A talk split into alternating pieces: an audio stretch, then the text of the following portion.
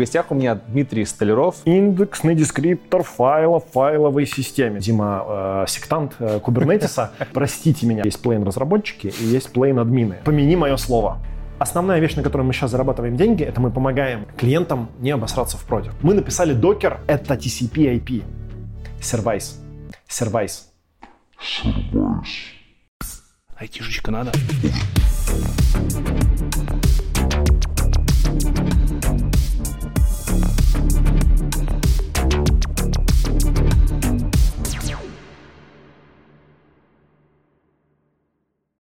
Всем привет, меня зовут Лекс, и вы на канале IT-Борода. Сегодня у нас практически традиционный выпуск про DevOps. В последнее время много было про DevOps. И в гостях у меня Дмитрий Столяров, сооснователь и технический директор компании «Флант». Дим, привет. Привет, Леша. Как дела? Отлично.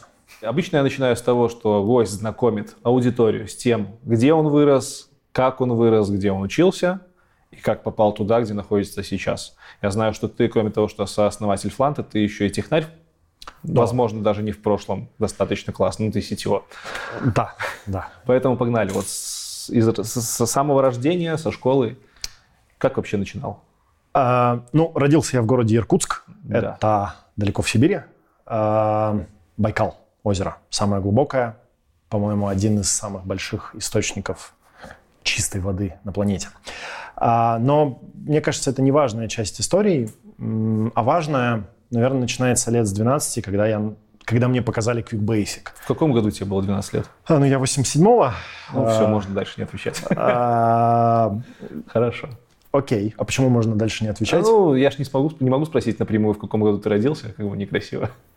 Чтобы люди понимали, в каком году ты родился и как примерно сопоставляли время. Я родился в январе 87-го, соответственно, мои 12 пришлись на 99-й год. Это кризис в России.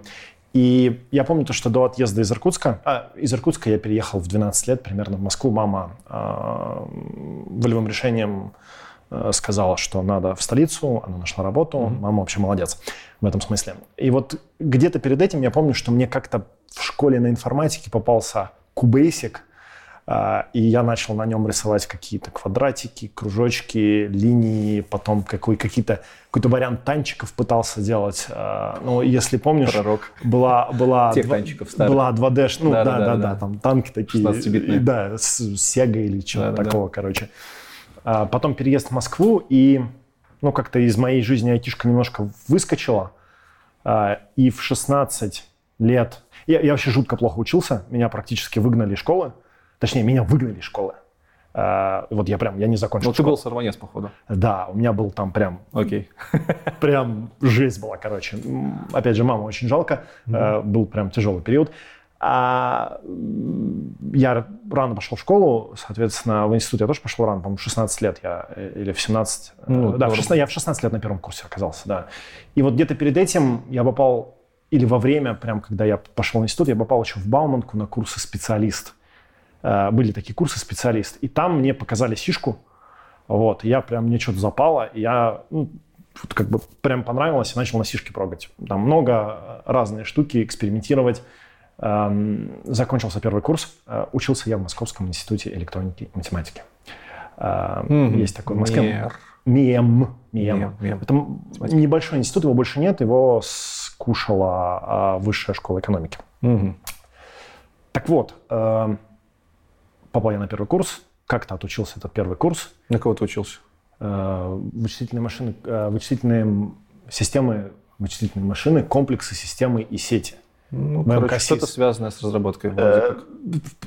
По-моему, это сетевик. Да, но... Айтишник. По факту получилось так, что закончив первый курс, когда я учился на втором, я начал помогать для первокурсников вести программирование.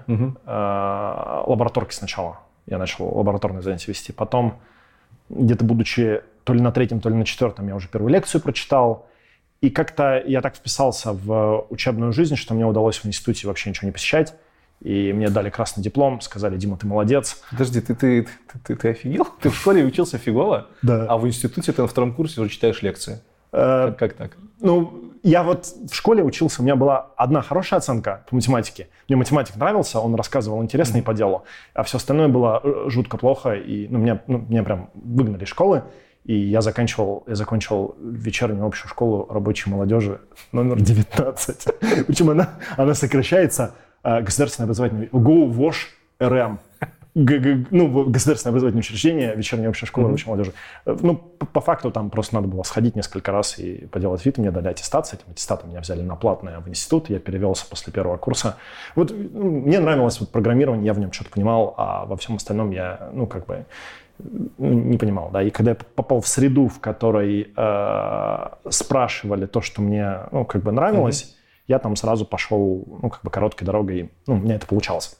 В общем, попав в среду, в которой спрашивают то, что там, мне понятно, то, что мне нравится, мне получилось достаточно быстро расти, и как-то, я считаю, что мне очень повезло с институтом, мне очень повезло с теми людьми, которые были вокруг, повезло, что дали возможность проявить себя, наверное, так. Да? И закончив институт, я остался там работать преподавателем программирования для студентов первого курса. Я читал сишку и плюсы. И люди, простите меня, вот все те человек 300, которых я запорол на экзаменах, простите, я был неправ. Ты еще и злой препод был? Да. Ты гонишь? Да. Значит, я объясню, почему я был злой. Потому что я считал, что я попал в технический институт, и что вот люди... программирование — основной предмет.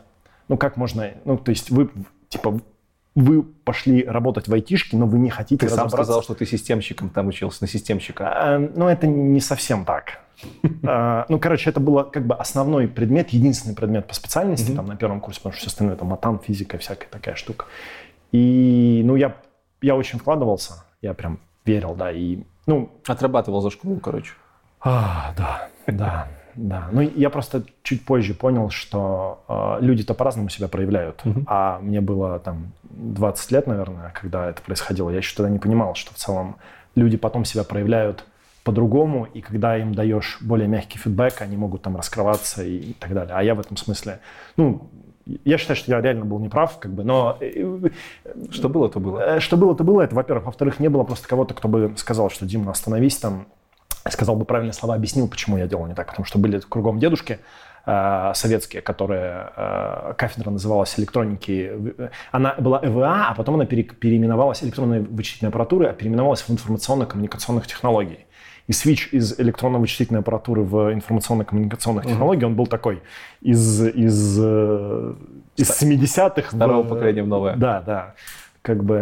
Достаточно тяжелый. В общем, как-то так получилось, что в институте я стал чем-то типа технического директора заодно. Я там... За кафедры? Я отвечал за инфру, там, серваки, дата-центр, сетка. А ты прям на фуллтайме работал в универе и параллельно вот... да, и параллельно еще там что-то с бизнесом пытался делать, какие-то первые зачатки. А Флант мы основали в 2008, если я ничего не путаю. Да, в 2008 институт я закончил в 2008. Универ, преподавание, Флант. И ты сразу из универа уходишь во Флант? Да. То есть у тебя, в принципе, не было опыта работы в корпоративном таком сегменте? Я нигде никогда не работал. Как так? Хорошо. Где ты брал опыт? Давай пару слов, чтобы люди сразу начали понимать. Мы еще про Флант в конце поговорим, но пару слов о том, чем вы занимаетесь во Фланте сейчас. И как ты опыт свой приобрел, чтобы стать во Фланте CTO и вообще такую компанию открыть? Если совсем по-простому, то когда мы начинали, мы были линуксовыми админами. Да? И ввиду того, что там вся индустрия Linux-администрирования, все Linux-администрирование шло в сторону девопса. Про Флант я тебе подробнее расскажу, да, если у нас есть там секция. Но, по сути, мы занимаемся поддержкой инфры под ключ. Это наше основное. То есть мы берем проект и делаем его под ключ. То есть мы помогаем компаниям разобраться с продом, разобраться с девом, разобраться, как делать CI/CD. Грубо говоря, DevOps как сервис. DevOps аутсорсинг. Да. У нас прям так кусок называется. DevOps as a service. И ты там идиотично. Да. Возникает вопрос, откуда у тебя появился опыт. Люди на DevOps учатся достаточно долго и работают там по 5 лет, по 6 лет. Это все опыт, который ты наработал в универе, работая с сетями. Я всю жизнь этим занимаюсь. Почему с сетями? С Linux? С Linux. В универе был Linux. Да. У нас Windows стояла. На втором курсе у нас был фантастический препод. Он не очень, может быть, круто рассказывал, но он говорил: так, индексный дескриптор файла в файловой системе, давайте разбираться, что это. И вот он, кстати, пожалуй, единственный препод, который дрючил по делу. Он заставлял там и на сишки писать низкоуровневый софт, он и ось заставлял писать свою маленькую пустую. Ну, как бы, вот это был, пожалуй, наверное, единственный предмет в институте, который мне вообще что-то принес. Я тогда очень сильно прям в Linux влюбился, что ли. Это был, соответственно, 2004. И вот с 2004 я из Linux не вылажен. То есть это как бы... Я еще из хардворкинга, ну, то есть как бы я там 100 часов в неделю, для меня это я отдыхаю. Ну нет, это, но... У тебя кольцо на пальце. У меня нет кольца на пальце. Да, мне показалось. Ну, ты говорил, что... Да, у меня жена, 2 детей. Как, откуда время? Не знаю. Окей. Не знаю. Успеваю, реально успеваю. Вот. Ну и, соответственно, как бы там есть же правило 10 тысяч часов, да? Я не знаю, ты слышал или нет. Ну, конечно. За 10 тысяч часов можно освоить любую профессию. Да, я не считал, но я думаю, что у меня сильно больше. Ну, то есть прям сильно больше. За вот это время до Фланта? Нет, за время с Флантом. Флант развивался очень медленно. Да? Ну, то есть мы начинали, нам было уже 5 лет, а у нас было всего там, не знаю, может быть, 10 человек нас было. Да? То есть мы так очень... Я компанию основал, мне был 21 год. Ну, если я не ошибаюсь. Да, 21, да. Соответственно, как бы я не понимал ничего в Linux. Ну, я что-то уже понимал. Я тогда думал, что я, очень классно разобрался, да. И сейчас я тоже думаю, что я очень классно разобрался. Ну, как всегда, на себя назад смотришь и ничего не понимаешь. Я ничего не понимал в бизнесе. Я не понимал, как продавать, что нужно. Компания называлась не Флант. Компания называлась True Office. True Office. И идея была: Linux же классный, типа давайте мы вам в офисе поможем. Ну, там, во-первых, офисный софт. А вас не смущало Microsoft Office, LibreOffice, куча офисов, типа? Мы как раз хотели LibreOffice, он тогда назывался, по-моему, OpenOffice. Да-да-да. Мы как раз думали, что мы его будем помогать людям ставить, там, компилировать. Нет. Ну, то есть там были чудные идеи, в общем. Но добило это название. Значит, в какой-то момент какой-то охранник или еще что-то нас путал, то ли клиринг, короче, типа True Office, короче. А потом мне представлялся логотип компании, такой вид сзади, какая-то женщина с большим торсом, наклоненная, там ведро в руки, там, как бы вот такой вид, если представляешь. То есть я себе начал логотип компании представлять так, типа True Office. И в этот момент мы сменили название. То есть юрлицо у нас то же самое с 2008 года, но мы сменили название на Флант. И мы, понятно, что это было там какие-то первые годы, вот эта вот история с офисом. Изначально было, мы хотим заниматься Linux и open source. Да, и вот как бы мы хотим как-то на этом зарабатывать. Потом мы поняли, что надо сужать скоп только серверами. То есть никаких, ни в коем случае, десктопных. В общем, это не заходит, это тяжело людям, это ломать, это идти против шерсти, не надо это делать. Мы сузились до серверов. Потом мы начали отказываться от офисных вообще вещей, типа там самбо-сервер, файловый сервер мы перестали делать. Вот какие-то такие вещи у нас осталось. Наверное, 2 больших направления, 3 больших направления. Это сети, телефония и веб. Да? Веб-серверы. Да, и веб постоянно рос, к нам приходили постоянно новые клиенты. По телефонии что-то происходило, по сетям тоже, так. И мы постепенно их там отрезали, у нас остался один веб. Окей, про Флант я понял. Знаешь, как я на тебя вышел? Как? Был у меня выпуск про DevOps. Самый первый выпуск с моим корешем хорошим, Артём Проневским. И он мне после выпуска говорит: если будешь по DevOps делать что-то, вот, позови такого чувака. Прикольно. Дмитрия. Прикольно. Я говорю, окей. А потом ты мне пишешь. Вау. И я такой, Дмитрий Столяров, где, что? Я тебе пишу, слушай, знаешь, Флант, Дмитрий, он, да, конечно, знаю. Это из DevOps'ов самый лучший чел, которого ты мог позвать. Вот объясни, пожалуйста. Я просто разраб. Я в DevOps'е на полшишечки. Почему тебя знают практически все DevOps'ы? По крайней мере, которых я знаю. Но почему знают? Да. Это известно, потому что есть несколько моих известных докладов, про Кубер, наверное, в основном, которых посмотрело достаточно большое количество людей и, ну, наверное, оттуда знают. Да? И, ну, я дотошный чувак. Если я что-то делаю, я стараюсь делать хорошо. И я там не выступаю чаще, чем 2 раза в год. Я сейчас, наверное, это буду ломать и буду заставлять себя гораздо больше контента выпускать. Но поэтому там такие очень сочные доклады, типа как за 45 минут рассказать контента на 8 часов, я не знаю. Очень-очень выжато и классно. Наверное, за это. Я думаю, что за это. То есть ты выступаешь не более 2 раз в год, и при этом... Ну, это прикольно, это классно. Это значит, что ты не ерундой страдаешь. Как ты думаешь, это больше заслуга тебя лично, или это в совокупности то, что ваша компания «Флант» делает очень много чего хорошего, о чем мы дальше поговорим, в том числе open source? Я без компании... Во-первых, я себя не отделяю. Вот прям реально. В какой-то момент я осознал, что ну, как бы я не вижу там себя без компанию, без себя. То есть в этом смысле... Это может быть плохо, но я как-то смирился. А, конечно, это заслуга компании, потому что без нее не было бы этого опыта, о котором можно что-то рассказать. И, конечно, это моя заслуга, потому что без меня ну, не было бы этих докладов и не было бы, наверное, компании. Давай к технической части двинем. Давай. У нас техническая часть сегодня про DevOps, про Кубик немножко и про Open Source. Начнем с DevOps. У всех определение почему-то разное. Что такое для тебя DevOps и с чем его кушают? Слушай, ну, определения у всех разные. Понятно, почему. Есть причина. И я бы, наверное, вместо того, чтобы давать определение, задал бы вопрос четко, вот, какую проблему там, DevOps решает, откуда он появился. И ответ-то очень простой, он лежит на поверхности. И если мы вот вспоминаем то, что было 10 лет назад, то, что было 15 лет назад, то, что было 15 лет назад, я не очень застал своими глазами, у нас не было так много клиентов, но то, что 10 лет назад было, я застал, и это до сих пор продолжается.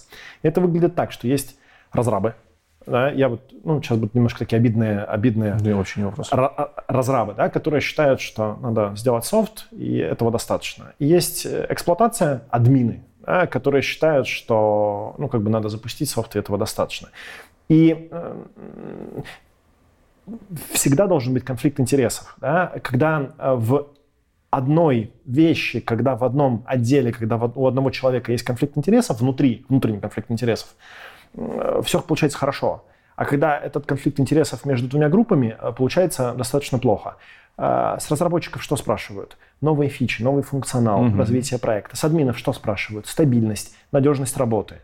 Да? И получается, что две группировки, по сути, воинствующие. Подожди. В моем прошлом у админов спрашивали за то, чтобы environment стоял у разработчиков на компах, а развертыванием системы занимался разработчик, потому что кому, как не ему, лучше всего знать, как это говно запустить. Значит, у вас вообще не было проблем, и это большое исключение. Да? А классика, если мы посмотрим, там более-менее там, средние и большие компании, есть служба эксплуатации, которой вот эта жуткая водопадная модель. Мы сначала там проектировали, делали, написали софт, вот он. Да? Отдали эксплуатации, они такие, сейчас мы это будем запускать. Ну вот это совершенно не работает. И вот этот конфликт, он решается просто там, выстраиванием стены, отделением. Вы делаете плохо, нет, вы делаете плохо, нет, вы делаете плохо. И знаешь, как есть plain текст, да? Я говорю, что есть plain разработчики и есть plain админы. Да? Вот это вымирающие, ну так или иначе вымирающие вещи. Да? Потому что... говорят, что нельзя использовать термин DevOps-инженер. Есть такая установка, что... Ну, слушай, HR используют, что делать? Мы тоже используем в вакансиях. Я считаю, что всем понятно, что такое DevOps-инженер. И если уже вот так получилось, то не надо на эту тему напрягаться. Смысл в чем? DevOps — это набор практик. Говорят, что это культура. Культура, набор практик. Что такое культура? Интересный вопрос, потому что... Вот культура — это то, что мы считаем нормальным. Это в текущем обществе. Да, ну то есть, как бы, если какие-то действия считаются нормальными, и ты не задумываешься о том, плохо это или хорошо, ты считаешь это обыденным. И надо ли мыть руки после туалета? Да? Ну то есть вот ты не обсуждаешь этот вопрос всерьез. Да? Вот это как бы, когда оно стало частью культуры. И вот в этом смысле DevOps — это культура. Это набор практик, которые направляют... Есть еще такое жуткое английское слово mindset. Образ мышления, да. Модель мышления, которая говорит о том, что вот нет плейн разработки, нет плейн админов. Софт доделан тогда, когда он запущен в проде, а не тогда, когда мы проверили у себя локально. Когда он приносит конкретную value бизнесу. Да. А вот дальше, как это делать, уже есть куча разных подходов. Да? Кто-то говорит о том, что должны быть девопсы в команде разработки. В каких-то ситуациях работает там платформенная история. В каких-то ситуациях говорят то, что разработчики должны иметь дополнительную, все разработчики должны иметь дополнительную квалификацию и сами понимать. И тут однозначного ответа нет, но однозначный ответ в том, что нельзя написать софт и сказать «запускайте». Отвечать за работу должен тот, кто делал этот софт. По-другому не работает. Отвечать за запуск в проде должен тот, кто делал этот софт. По-другому не работает. Да. Либо команда разработки. Разработчик. Да. Разработчик, команда разработки. Нафиг нам DevOps тогда, если разработчик за это отвечает. Нафиг нам инженер, который будет запускать это, если это делает разработчик. Тогда что получается? Получается, разработчик должен постичь все азы DevOps, пропитаться этой культурой, и он станет тем самым DevOps-инженером, которого все ищут. Ну смотри, это же как чистое программирование никому не нужно. Нужна какая-то специализация. Или ты специализируешься на финансах, или на распознавании, или на девопсе. Ну, то есть, с моей точки зрения, это просто еще одна из специализаций. Ну, а потом все же знать невозможно, и все человечество развилось, вся цивилизация развилась на разделении труда, да? И вот тут вопрос в том, как бы выстроить баланс-то между тем, чтобы не разбираться во всем, потому что если ты пытаешься разобраться во всем, ты все равно не специалист ни в чем, да? Ну, то есть, невозможно. То есть, вот как вот этот баланс найти? Слушай, DevOps практики зачастую внедряет не сам разработчик, не тимлид, допустим, команды. По крайней мере, в моем опыте нанимают человека в крупной компании, DevOps-инженер, который умеет, там, возможно, в программировании или что-то, и он не занимается разработкой. Вот в классическом моем мире DevOps — это отдельный парень, который, возможно, со мной плотно работает, как с разработчиком, но он не разрабатывает софт, он именно вот отвечает за настройку всего-всего, что вокруг, чтобы это правильно работало и запускалось, там, может, развертывалось и деплоилось. А ты, получается, говоришь, что это должен быть скилл разработчика софта. Это должен быть... Вот смотри, давай пример. Давай. Да, как бы страшный... Ну, он enterprise, например, но он наглядный. Да? Вот есть крупная компания, у них есть отдел, который отвечает за сети.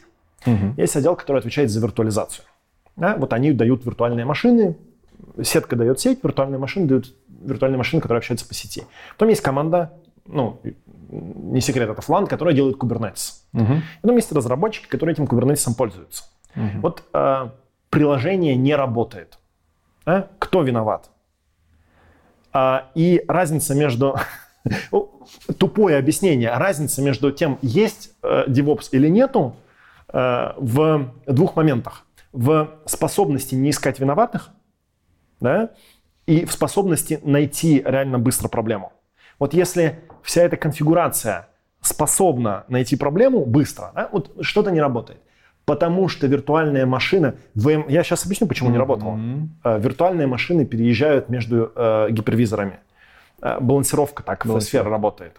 На момент переезда неправильно настроенный свитч, это уже другой отдел, да, значит, дает простой в пару сотен миллисекунд. Там пакетики теряются. Из-за неравномерной нагрузки в Кубернетисе виртуальные машины слишком часто переезжают. И это периодически создает пятисотки. Если девопса нет, культуры девопса нет, да? А разработчики будут говорить, ваш Kubernetes говно.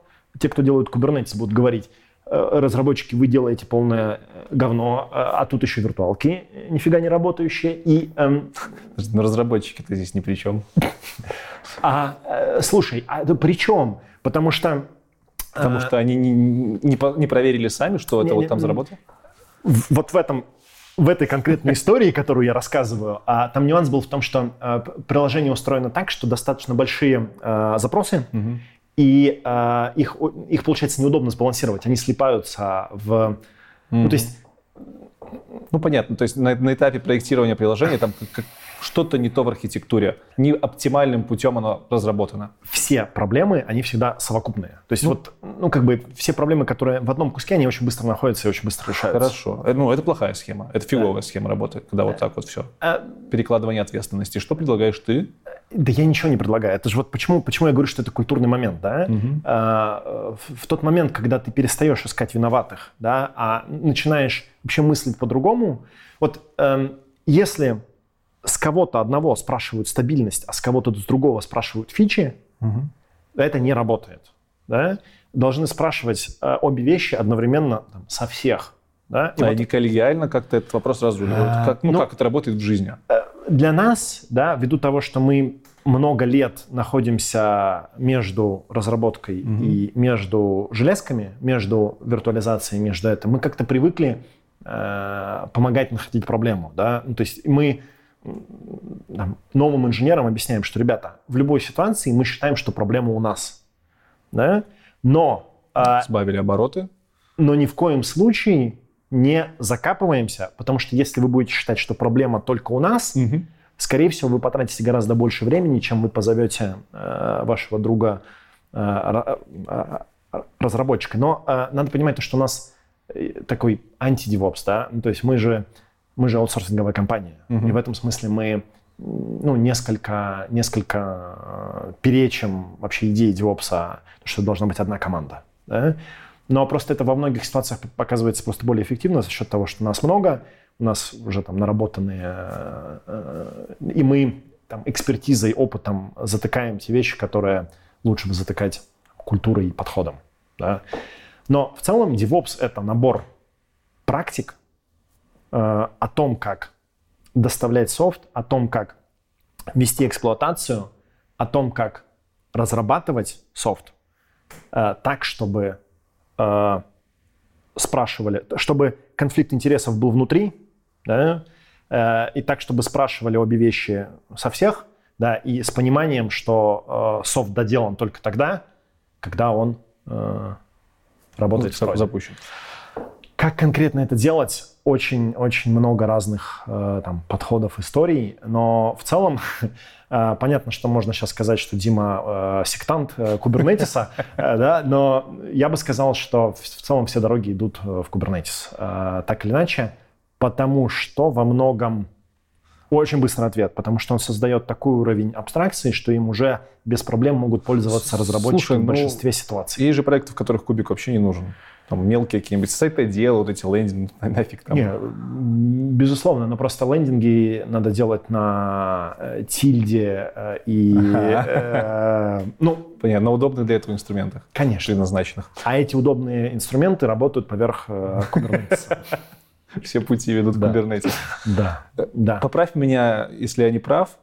Ты считаешь, что DevOps-инженер в команде разработки не нужен? По большей части, и лучше это зааутсорсить. Я так не считаю.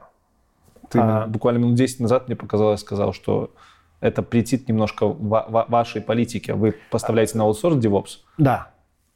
Ну, и значит, для вас невыгодно, чтобы команды разработки имели собственных инженеров, которые бы помогали со всем вот этими пайплайнами и со всем остальным. То, что для нас невыгодно, и то, что мы считаем неправильно, это немножко разные вещи. Так, то есть понятно, что нам удобнее, чтобы на наши услуги подсели и сами ничего не понимали, тогда нам теоретически золото, да. Но как бы мы же здравые люди, мы понимаем, что как бы нужно делать так, чтобы оно хорошо работало, да. И есть объективная рыночная проблема. На рынке найти DevOps-инженера, SRE, классного, хорошего, который может все, там, практически невозможно. Мы много нанимаем, мы хорошо знаем рынок, ну, по крайней мере, в России точно, и это реально тяжело. Да? Там, сколько бы денег ты ни предлагал, это тяжело, да. Мы спокойно затыкаем вот эту нишу. То есть к нам приходят клиенты, они говорят, мы там искали. Мы говорим, ну, давайте мы вам сделаем. Да? Это не чистый DevOps, но чистый DevOps нужен обычно большим компаниям. Ну, то есть если у тебя 200 разработчиков, да, имеет смысл формировать... Ну, там начинаются истории про то, что там группы по компетенциям, там, горизонтальные, вертикальные, я не знаю, знаешь. Но смысл в том, что если у тебя в каждой команде по девопсу, то они как бы одни, и они вряд ли их квалификация будет расти. Соответственно, нужно гильдию... Понятно, выделять отдел. Да, но это должна быть гильдия девопса. То есть они являются членами команд разработки, но при этом они формируют отдельную историю, типа гильдия девопса, гильдия, не знаю, архитектуры, гильдия, там, комитет по выбору технологий. Ну, то есть это то, что делают там компании. Слушай, мне вот интересно стало, вы когда к вам новый клиент приходит, вы проводите какие-то обучающие вещи там с разработчиками ваших клиентов, там как-то их подтягиваете или вычленяете из них тех, с которыми можно работать, либо вы вообще с ними не взаимодействуете, ну, наверняка взаимодействуете. С разработчиками? Да. Очень много. Мы только с ними-то мы... То есть внешне это должно быть, в принципе, это одна команда, независимо. Да. Хорошо. Но просто есть самые банальные проблемы. Если они сидят в офисе, то они гораздо более команда, чем мы для них какие-то внешние чуваки. Если это компания, которая работает на удаленке, то они нас чувствуют совершенно точно. Потому что ваша компания, она полностью на удаленной схеме построена. Мы об этом тоже еще поговорим. Да. Давай дальше двинем по технологиям. DevOps определились. Infrastructure as a God. Что это такое? Почему это возникло вообще? С чем это едят? У меня первое впечатление, когда услышал это определение, было, что это что-то типа папочки в гите, где лежат все скриптики, которые запускают вот ту фигню, которую я написал. Давай опять от проблемы. Давай. Я пошел, что-то настроил. Какие-то настройки сделал. Что я сделал? Как мне объяснить? То есть тебе нужно сделать повторяемость? Безусловно. Чтобы это повторялось. До повторяемости есть еще более фундаментальная вещь. Мне нужна прозрачность. Да? Если мы почитаем какой-нибудь ITIL, да, там вообще говорятся жуткие вещи, типа один подготавливает инструкцию, как настраивать, а потом второй ее экзекьютит, для того, чтобы просто инструкция-то это была, то есть для того, чтобы это знание не потерялось. Да? Но это вариант из, не из 2020 года. И, по сути, Infrastructure as Code — это просто подход, который позволяет кодифицировать то, что мы делаем, просто те настройки. Да? Другой вопрос, что имплементаций существует куча. И есть имплементации древние, да, такие как Bash, не дай бог, Chef, Ansible, да, есть такие имплементации. Это древние, да? Да. Окей. Ну, то есть, вот с моей точки зрения, это прям да. Значит, есть поновее такие как Docker, да. Смотри, самый старый способ сделать повторяемую инфраструктуру, повторяемую инфру. Это образ виртуальной машины. Golden image. Слушай, ну это жирно, это затратно, скорее всего. Ну, есть свои минусы, естественно. Да, давай, это жирно, это затратно и это жутко неудобно. Жутко неудобно, потому что нет способа собрать виртуальную машину. Тебе нужно башами или ансиблами или шефами придумывать способ. И это не универсально, это не кроссплатформенно, потому что эта виртуальная машина, она у тебя будет работать в Амазоне, но не будет работать. Ну, хер с ней, у нас Docker есть, уже никто не помнит про эти виртуалки. Так, контейнеризация. А вот Docker-то почему появился? Что Docker, смотри, ему-то был... Docker вообще ничего не придумал. Я не знаю, знаешь ты это? Нет, но Docker ничего не придумал. Он работает на том, что было в ядре, если ты про это. Или... Да, но он же убил кучу технологий. Вот смотри, Golden Image и образ виртуалок, они были задолго до Docker. Docker их прибил. Пакеты, репозитории пакетов. Мы больше не ставим в Ubuntu пакеты. Мы делаем Docker Run. Никому идея не возникает вообще что-то в систему ставить, какие-то приложения. Мы запускаем только контейнеры. Контейнеры, разумеется, были до Docker, да? В линуксовом ядре. Vagrant. Ты помнишь, что такое Vagrant? Воспроизводимая HashiCorp, на этом сделал имя компания HashiCorp, разработчик Vagrant, Волта, консула. Повторяемая инфраструктура на локалхосте, да? Docker убил Vagrant, Docker убил репозитории пакетов, инфраструктура как код, Golden Image, да? Было же неудобно собирать образ виртуальной машины, а Docker сделал Docker-файл, которым удобно собирать. То есть вот эти все штуки, они просто были убиты Докером. А более фундаментальная вещь, та, о которой никто не думает. Мы когда ставим что-то в систему, у нас есть сошки или там DLL-ки, да? И мы запускаем бинарник, он обычно, вот если сейчас мы говорим, очень много сейчас пишется на Go, и там не так, потому что там статический бинарь большой и толстый. Но вот сишка, плюсы, вот все остальное, кроме Go, компилируется обычно не статически, линкуется с библиотеками в системе. И зачем это делается? Дедупликация того, что в памяти запускается. Угу. Docker решил и этот вопрос, потому что, ну, по сути, под капотом в Докере так называемая overlay файловая система, которая позволяет держать один имидж, который шарится со слоями, да, и разные слои с нюансами. Если раньше нам нужно было в систему ставить какие-то библиотеки и разбираться, чтобы не было конфликтов, то больше у нас этой проблемы просто нету за счет Докера. То есть Докер — это какой-то колоссальный скачок вперед, который вот вычистил просто... Ansible стали не нужны, потому что есть докер-файлы. Golden Image виртуалки стали не нужны, потому что есть докеры. Пакеты стали не нужны. То есть он вычистил прям... И, ну, это вот дикий скачок вперед. Да? И люди говорят, докеры, там, контейнеры какие-то, да? Это не контейнеры. Это immutable, это реализация immutable инфраструктуры, это реализация паттерна Golden Image. Доступная, универсально работающая поверх чего угодно. Теперь Kubernetes. Давай. Значит, мы зацепили ИЯК. Так просто... Но это все часть. С моей точки зрения, единственный нормальный ИЯК — это Kubernetes. Кстати, ребят, если у вас проблемы с кубами, зайдите к нам на сайт flant.ru/mk8s, и мы просто решим вашу проблему с кубиком. Ссылочку оставим в описании. Да. Есть люди, которые достигли совершенства в Ansible, и которые на Ansible могут творить чудеса. Они есть. Да? И так как они это уже научились, так как они уже это освоили, так как они уже это умеют, так как они уже это делают хорошо, им ничего другого не надо. Но раньше или позже они поймут, что они остались в... Я еще чуть-чуть поясню, что у меня в голове творится, чтобы ты понимал, что мне нужно рассказать. Для меня Ansible и Kubernetes — это немножко разного поля ягоды.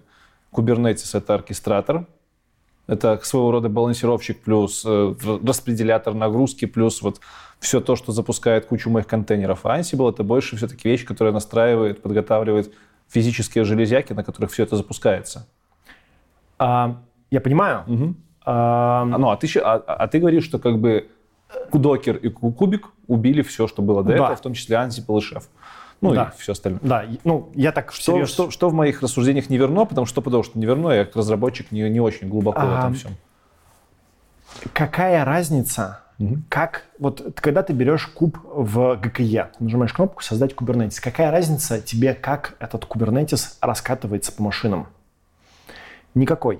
Ты получаешь... Если я не управляю этим кластером, если я не управляю железяками, то мне пофиг, да. Им управляет Google. Окей, согласен. Когда ты это делаешь в АВС, ты тоже об этом не знаешь. Когда ты это делаешь в Яндексе, ты тоже об этом не знаешь. Угу. Когда ты делаешь это в OpenShift, стоящем в онпреме, ты тоже это не знаешь. Или, какая разница, что там под... То есть для low-level, как лучший способ поставить OpenStack? Это вот моя любимая шутка про OpenStack, систему виртуализации, Private Cloud. С помощью Kubernetes. Это самый эффективный способ раскатки OpenStack, потому что OpenStack — это микросервисная архитектура на Python. И удобнее всего микросервисы деплоить в Kubernetes. И, это немножко там шокирующе звучит, но гораздо проще поставить кубы на железо, потому что это в целом достаточно простая система, а потом раскатать там питончик. Докер убил много штук, да, но он оставил еще много вопросов. Мы не можем нагрузку балансировать, да, то есть у нас много хостов, но я думаю, ты это понимаешь прекрасно, я думаю, что аудитория это тоже прекрасно понимает. Service Discovery, было опять куча технологий, которые кубером убиты уже на сей раз. Консулы, я не помню, что еще, убиты. Короче, смысл в чем?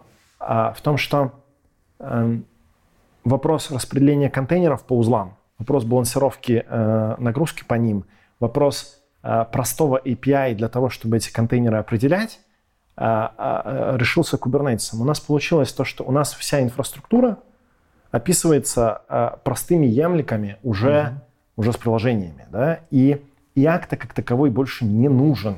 Ну, то есть ничего... На практике единственное, что нам нужно делать, это приложение. Да? Вот, которое инкапсулирует в себе все, вплоть до настроек докера, в которых оно будет работать, и кубернетесов. Да. В виде XML-инструкций, к примеру. Мы ничего, кроме приложения, не делаем. Mm-hmm. Мы делаем инфраструктуру для того, чтобы запустить приложение.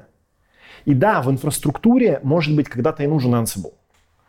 Но приложением он не нужен. То есть для того, чтобы запустить приложение... Ну, то есть мы работаем ради того, чтобы сделать приложение. Да? И приложением комфортнее всего. А Redis или MySQL или Postgres — это тоже приложение, которое также можно... Я тебе могу сказать, что для запуска приложения мне и докер с кубиком не нужны. Я просто на WebApp в Azure свой .NET код залил, и мне вообще похер. Да, но ты не можешь это залить никуда, кроме Azure. А ну да. Ну, окей. А куб тебе дает стандартизованный интерфейс, угу. который работает... Вот, и в Azure, и в AWS, и везде одинаково. Да. И вот, я не застал этого, mm-hmm. да, но я уверен, что был момент, когда люди писали на ассемблере и говорили, что там сишка — это хрень, короче. Mm-hmm. Ну, потому что, невозможно на языке высокого уровня написать оптимальный код для процессора. Это невозможно. Мы будем писать на ассемблере. Да? Потом был период, когда люди не верили в операционные системы. Говорили, что операционная система — это лишняя фигня. Системные вызовы, файловая система, виртуализация памяти. Вот это все не нужно. Нужно чисто под железо писать. Понимаешь, что в этом странно?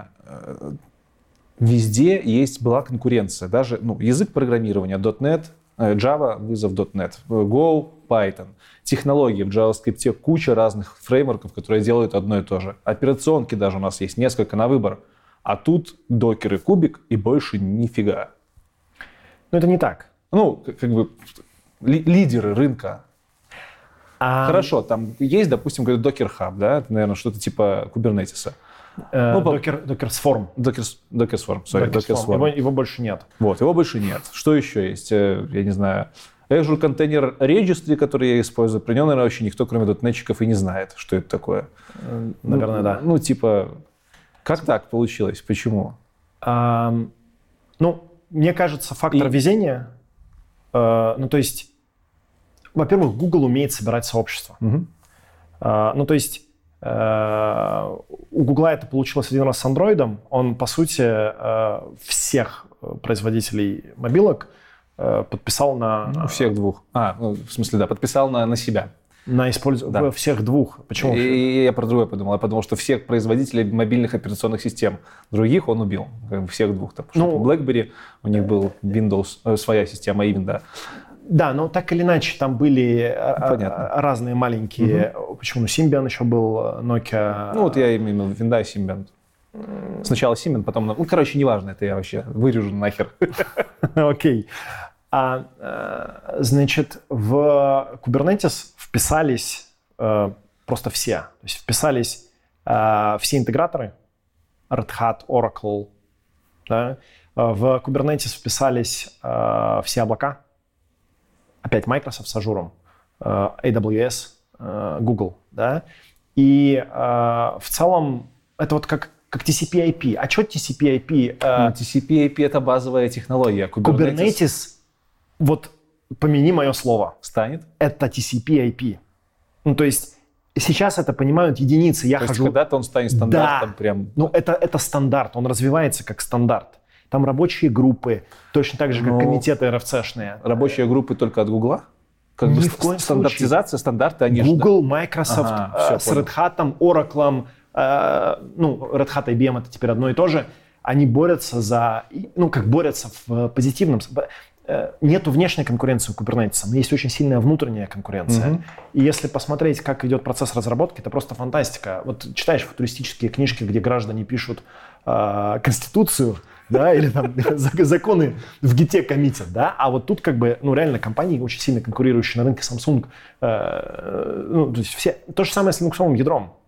У нас есть одно единственное ядро операционной системы, которое сейчас активно развивается. Там были шутки, что Microsoft переходит на линуксовое ядро. Я не знаю, ты слышал или нет. Да, VSL и все такое, ползли слухи. Какой смысл делать свое, если есть хорошее? Да? И если посмотришь, как происходит разработка линуксового ядра, там тоже все очень сложно. но она... Там все-таки Торвальдс, я так понимаю, сильно доминир. А Куб, он вот прям... Все для комьюнити, все для того, чтобы построить сбалансированную систему, где никакая компания, корпорация, группа лиц не может влиять. И... Ну, то есть нет мажоритарного влияния какого-то из крупных игроков. Это достаточно такой open source, можно сказать, в его проявлении. Ну, это то же самое, что говорить, типа, в Штатах понятно. Нет лобби. Ну, как бы, конечно, есть. Да, и, конечно, есть, как бы, люди, которые там тянут одеяло в свою сторону, но... Но это нормально, это часть нашей жизни, то есть так всегда. Вопрос в том, что есть механизмы, которые пытаются этому противодействовать. И есть организация, которая создана для того, чтобы противодействовать этому. Linux Foundation, может быть, я вру, но, скорее всего, я не вру, она владеет правами на ядро Linux. Ядро Linux принадлежит Linux Foundation. У Linux Foundation есть дочерняя организация, которая называется Cloud Native Computer Foundation, которой принадлежат права на Kubernetes. И устав я не читал, хотя мы входим, как бы мы один из членов, но смысл этой организации организация процесса дискуссии, выбора решений. И Докер-то это о чем? То есть, если ты посмотришь ищу докера, которых там тысячи, а кодовая база 100 тысяч строчек. 100 тысяч строчек – это мало. Причем там 100 тысяч строчек, это уже было потом, там начиналось 40 тысяч. То есть, там очень маленькая кодовая база, и 40 тысяч строчек кода, и 40 тысяч ищу на GitHub. Ну, это смешно, да? Ну, это же не может быть по одному еще на. А вопрос в обработке кейсов, да? И вот у тебя есть там тысячи кейсов, и чуваки занимаются на фулл-тайм исключительно как бы Бьорн Страуструп, автор языка C++. Я когда-то очень-очень давно читал его книжку, и он задает там очень хороший вопрос. Что должно быть в стандартной библиотеке языка программирования? И два варианта ответа. Все, что может кому-нибудь потребоваться, или все, что точно потребуется всем? Ну, то есть, понятно, естественно, второй вариант. Да. Ну, то есть в стандартной библиотеке языка должны быть только те элементы, которые точно потребуются всем. Причем они должны быть сделаны так, настолько хорошо, настолько универсально, чтобы они подошли всем. И вот Docker — это чисто путь стандартной библиотеки. Kubernetes — это чисто путь стандартной библиотеки. Понятно. То есть там минимальный набор элементов, но так хорошо и так удачно выбранный, что он подходит всем. И на базе этого можно строить уже там что угодно. Как на базе TCP IP прекрасно работают и HTTP, и WebSocket, и почта ходит, и RTMP, и видосики мы на YouTube смотрим. И все один и тот же TCP IP. Как бы... Согласен. Вернемся к ИЯКу, инфраструктура as code. Там был такой термин, как GitOps. И вот я сейчас тебя послушал, и мне кажется, что это вообще какая-то конская ерунда, никому не нужна получается. Или что это вообще за методология? Типа мы храним кодярник инфраструктурный в Git. Да. Но это же логично. Зачем это называть GitOps? Слушай, мне кажется, это... Что это такое? Но сейчас будет наброс, и мы не будем его вырезать, потому что это наброс на американскую компанию. Но несколько американских компаний придумали, или одна, придумали этот термин для того, чтобы, как это создать. Мне кажется, базовый принцип, который лежит в основе GitOps, а принцип это Git — это единая точка правды, single source of truth. Он... очевидный, он самоочевидный, да, то есть он абсолютно на поверхности, и нет никакого смысла его обсуждать. Они говорят то, что GitOps подходит там для чего угодно, да, и в целом смысл паттерна заключается в том, что у нас есть Git, где у нас есть там merge-реквесты, pull-реквесты, то есть есть рабочая моделька, по которой мы... Ну, в Git merge-реквестов, pull-реквестов, кстати, нет. Это без... Of course. Я понял. Значит, но мы никогда не работаем с гитом без GitLab или GitHub. Давай будем как бы честны, да. И в гите есть мерж-реквесты. Вопрос в том, что они отправляются в версии Линуса Торвальдса по почте, по электронной. Ты принимаешь себе pull-реквест по почте, это патч гитовый, да. Это же дистрибьютед. Кстати, очень советую видео Торвальдса о гите. Не так много видео с Торвальдсом хороших. Не так много видео вообще с Торвальдсом, да?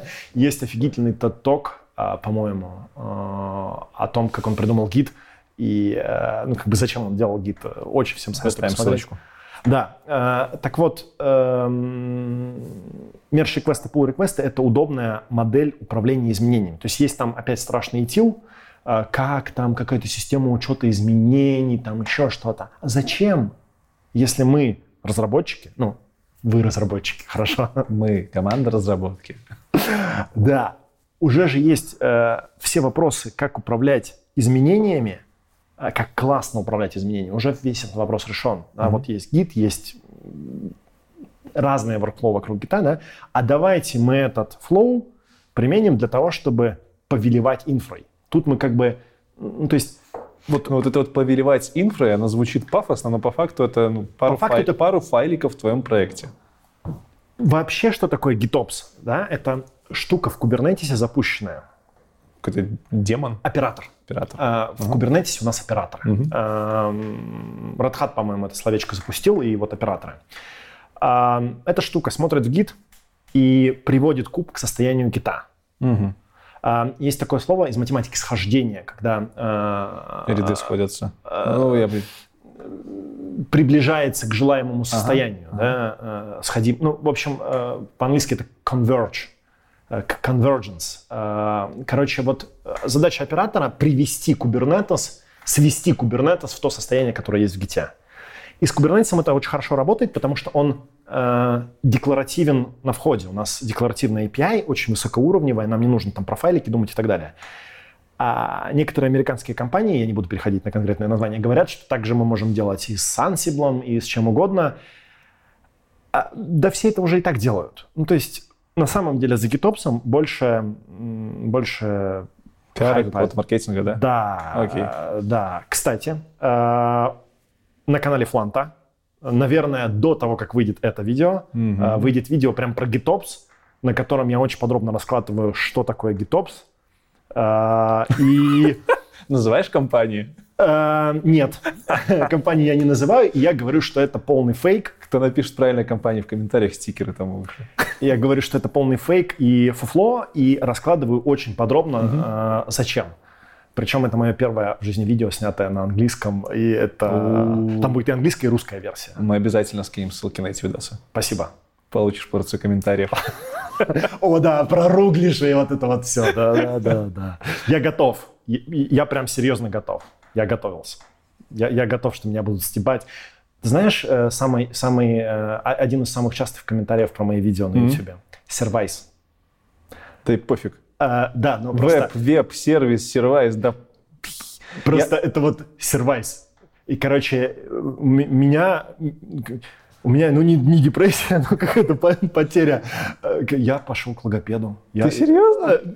Не к логопеду, я вообще пошел к... Как это... Ну, я понял. Accent coach. Ну, короче, чувак оказался логопедом, он мне прям заставлял там языком всякие штуки делать. И, ну, помогло? Очень сильно, да. Ну, а я просто называю всех таких ребят лингвистами и шлю их нахер в лес. Они у меня все уходят. Да. Хорошо. Я просто белорус, я многие слова неправильно говорю. Ну, короче, неважно. Следующий холиварный вопрос, который многие не понимают. Ты должен понимать вообще, что из аудитории 50% это будут достаточные новички в DevOps, да?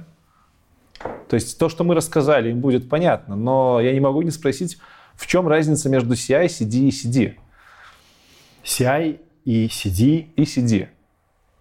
Continuous Integration, Continuous Delivery, Deployment. Да, и Deployment. Во!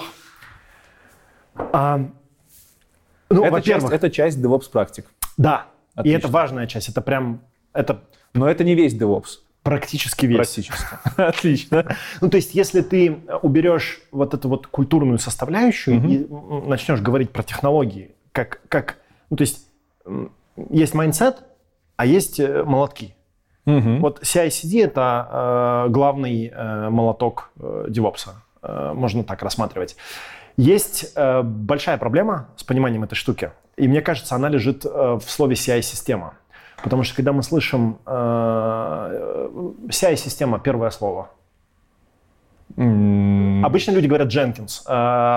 Ну да. Окей, ну у меня стек другой. У меня это будет DevOps, Azure DevOps. Окей, Но почему-то... Jenkins. Да. GitLab CI, GitHub Actions. Travis CI. Вот из того, что я видел, TeamCity.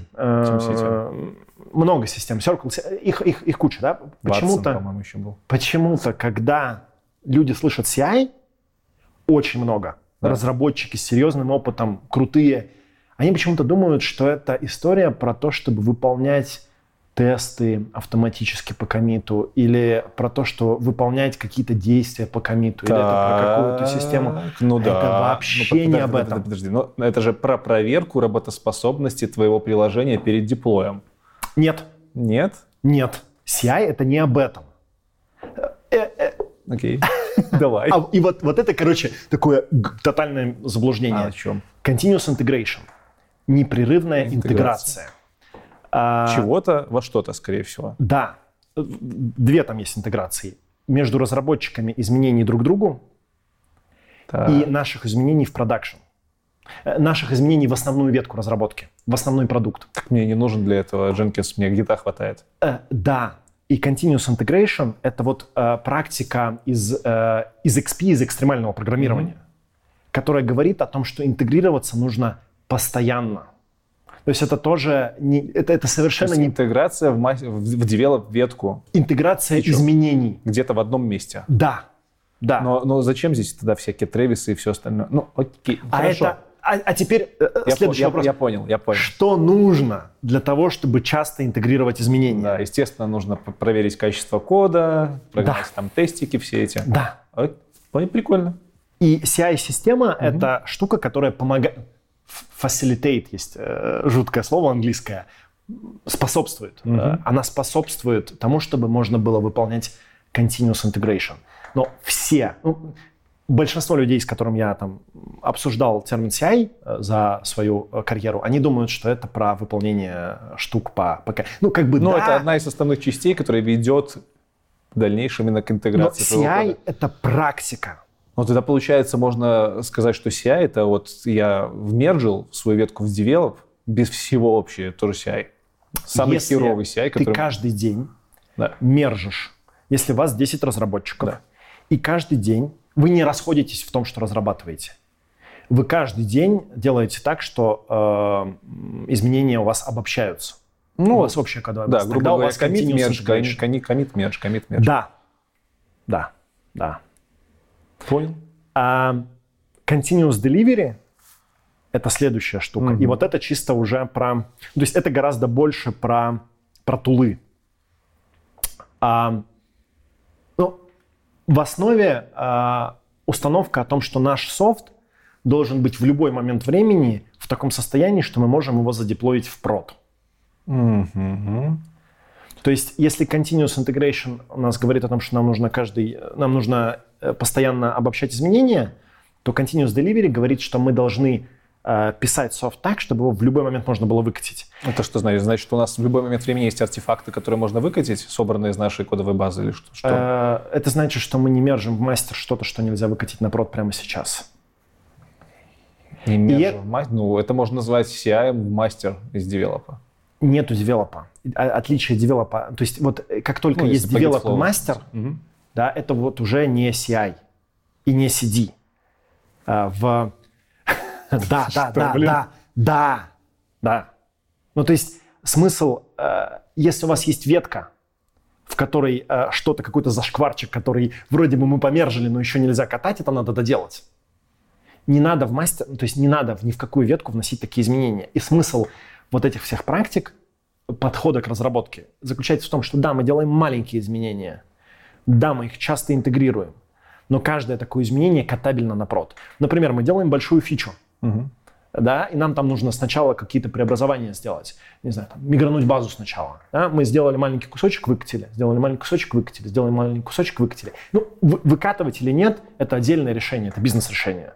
Но держать базу кодовую выкатывабельной. Это CD. В чем физическая реализация отличается CI от CD в таком случае, от deployment continuous в таком случае?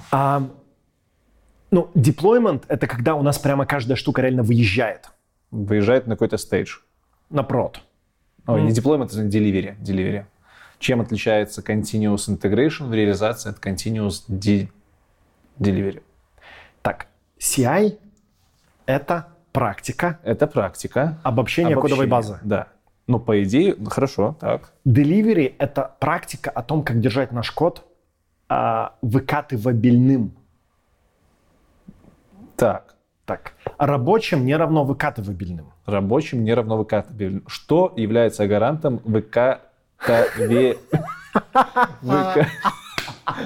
того, что приложение можно выкатить. Вот.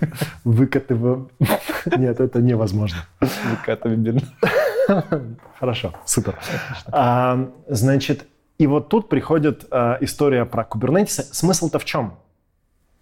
ИАК, да, это вот как раз попытка сделать так, чтобы приложение можно было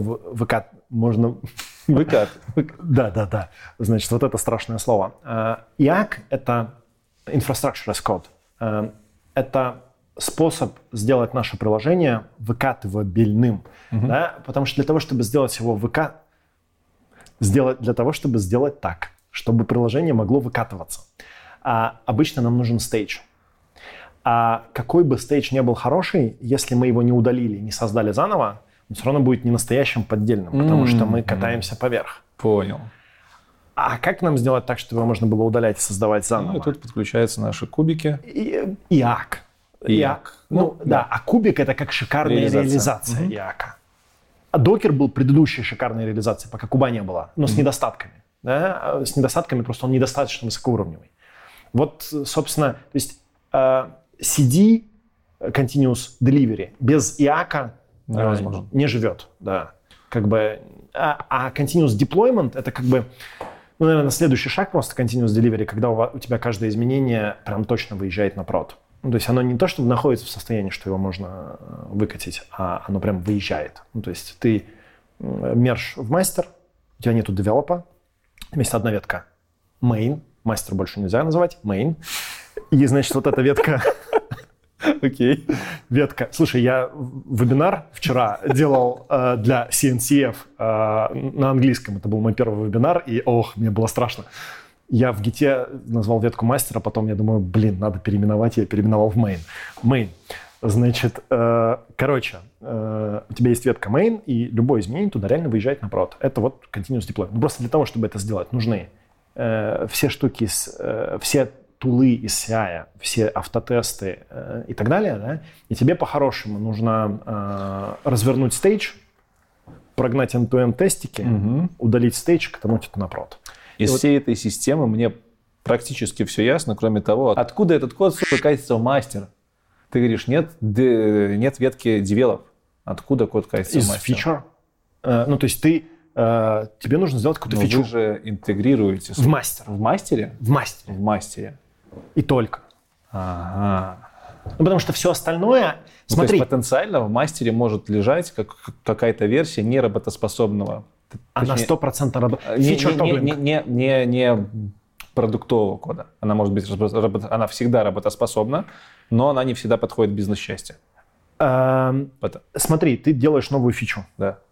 Самая классика, ты ее просто в меню не добавляешь. Ну, то есть она у тебя уже выкачана на прод, но она в таком состоянии, что это еще как бы, ну, такое полуготовое, да, альфочка. Или оно под флагами. Вот тут возникает фича тоглинг. Ну, то есть какой-то кусочек кода включаем, все, выключаем по фиче.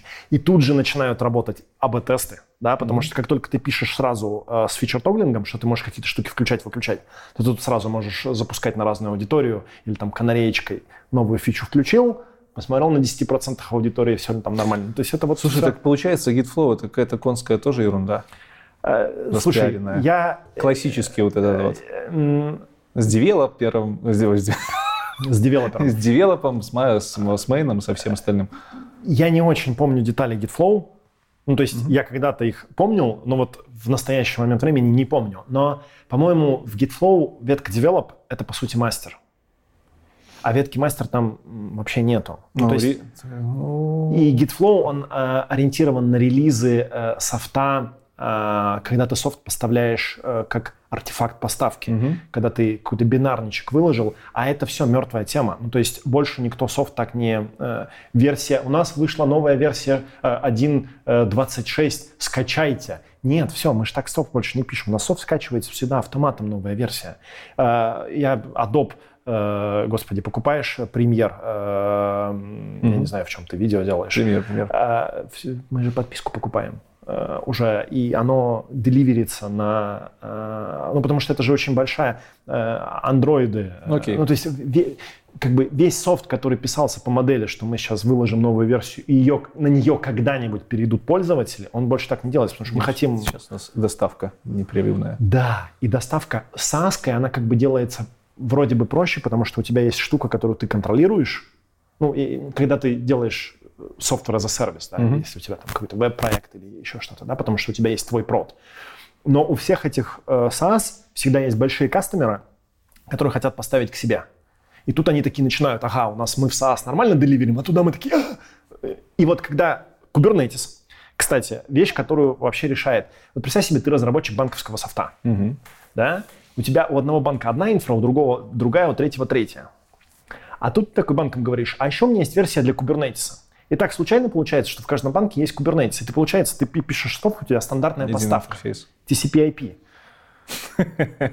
Вот это, ну, не все чувствуют, не все понимают. И там говорят, что типа нету какого-то там очень сильного сокращения time to market или там какой-то сильной эффективности от Kubernetes. Она накопленная, да? Вот сейчас еще немножко пройдет времени, да? И все, у тебя любой девелопер знает, как Kubernetes пользоваться.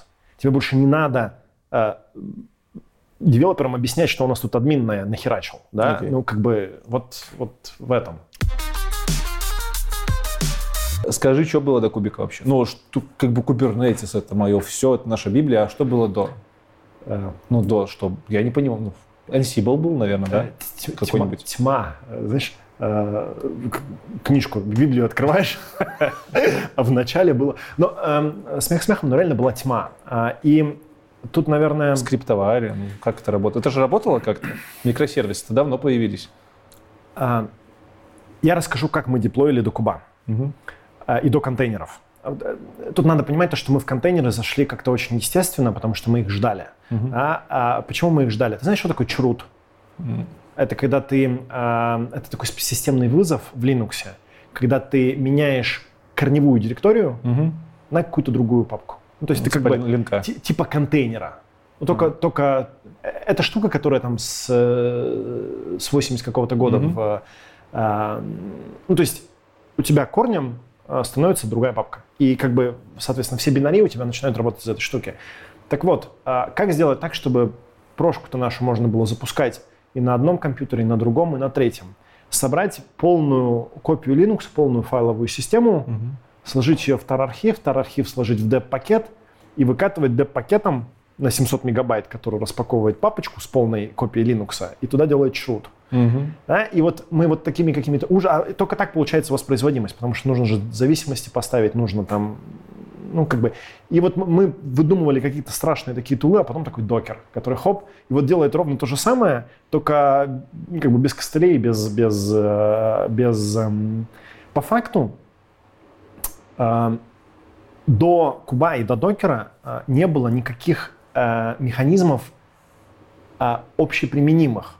Ну, то есть крутые компании технологичные, Facebook, Google, whatever, они реально, у них был там CI, CD, у них все каталось. А малыши мучились, они читали, как там в Netflix все классно, с микросервисами, да, а потом, короче, это пытались сделать, у них ничего не получалось, потому что не было стандартных решений, не было там как бы универсального простого способа, потому что в Фейсбуке, в Гугле был Борг, это про...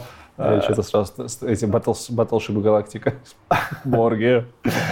Это штука, которая выросла в Kubernetes, это внутренний проект Гугла, он назывался Борг. В каждой большой компании был какой-то свой оркестратор, какая-то своя платформа, которые вот они решали эту задачу, но ни у кого другого не было. Да? И по сути, ну реально тьма была, тьма и мучения. И как бы с кубом они вот как-то начинают заканчиваться. Еще не все это не все это ощутили из-за того, что очень высокий порог вхождения, его надо поставить изначально, да, но... Нет ли у Куба критического объема проблем, которые не позволят ему расти дальше, и ему на смену что-то должно прийти логично продолжающее его тенденции, но более правильное? Я очень боюсь этого. Ну, как боюсь, если так произойдет... Ну, то есть проблема есть, получается? Ты знаешь, в чем проблема? Проблема в том, как его делать. Не в том, как его использовать, а в том, как его делать. Потому что если ты используешь готовый куб от Google, то там все классно. Если ты используешь готовый куб от Яндекса, то там все классно. А если вот ты пытаешься сам это делать, то там куча проблем.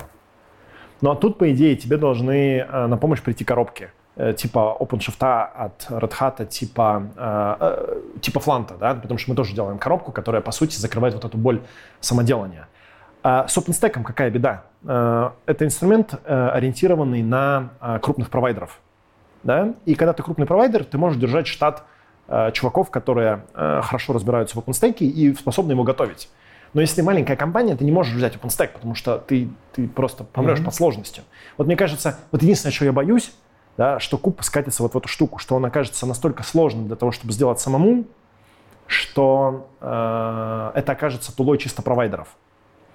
И сейчас как будто бы так, знаешь, стоит на одной ноге и покачивается то в одну сторону, то в другую сторону. Возможно, это решится как раз поставками куба, ну вот коробочными, там, простыми, удобными для использования энд-юзерами. Но по факту, если мы говорим про западный рынок, почти никому не нужен он-прем, да, то есть все готовы к клауду.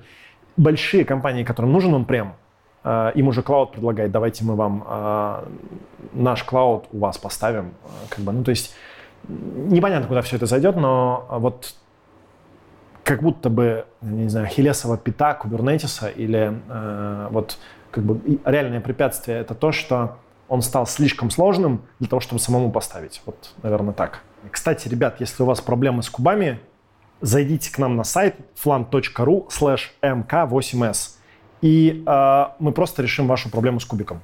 Ссылочку оставим в описании. Да. Open source. У вас, у Фланта, очень много репозиториев публичных. И не обычных. Ну, типа, там, 7, я вот 7 насчитал, у которых достаточно много звезд, и они как бы не абы какие, у них действительно есть звезды, у них большая поддержка, и даже про какие-то продукты из этих репозиториев мне уже в выпусках рассказывали, я такой смотрю, что, ага, это ваша разработка, такой, нифига себе, уже получается корпоративный стандартчик. Вот перед тем, как спросить, что каждый из реп значит, который я себе выписал, я бы хотел узнать вообще, как вы к open-source пришли и почему вы занимаетесь этим нелегким делом, потому что для нас, для разрабов, это зачастую космос, в который мы стараемся не лезть, потому что там дышать нечем, как бы, ну, вообще-то сложно, open source, и для чего, как на этом заработать, или это альтруизм, что это, какие мотивы? Ну, во-первых, мы, ну, то есть, сама идея, я, наверное, не самый правильный человек для того, чтобы спрашивать, что такое free software вообще об этом движении, но базовый принцип в том, что, как бы, зачем изобретать велосипеды? Почему каждый пишет там софтину для себя? Да? Почему ты написал, поделись с другими? Зачем? Да? Может быть, тебе там уже оплатили работу, да? ты уже заработал, ну, как бы, денег, тебе твой труд оплатили. Поделись им. Да? Ну, есть... Подожди, если тебе заказали софтину и заплатили, то это не твоя собственность интеллектуальная. Ну, если ты правильно выстроил взаимоотношения с клиентами, то ты можешь договориться, что это будет. Мы, кстати, Флант прям, мы очень активно, у нас есть там крупные клиенты, которые нам заказывают какие-то доработки, и мы во всех договорах пишем, что права остаются у нас, и мы имеем право это публиковать открыто. И, но главное даже не это. Тут какой-то сложнющий конфликт. На open-source невозможно заработать.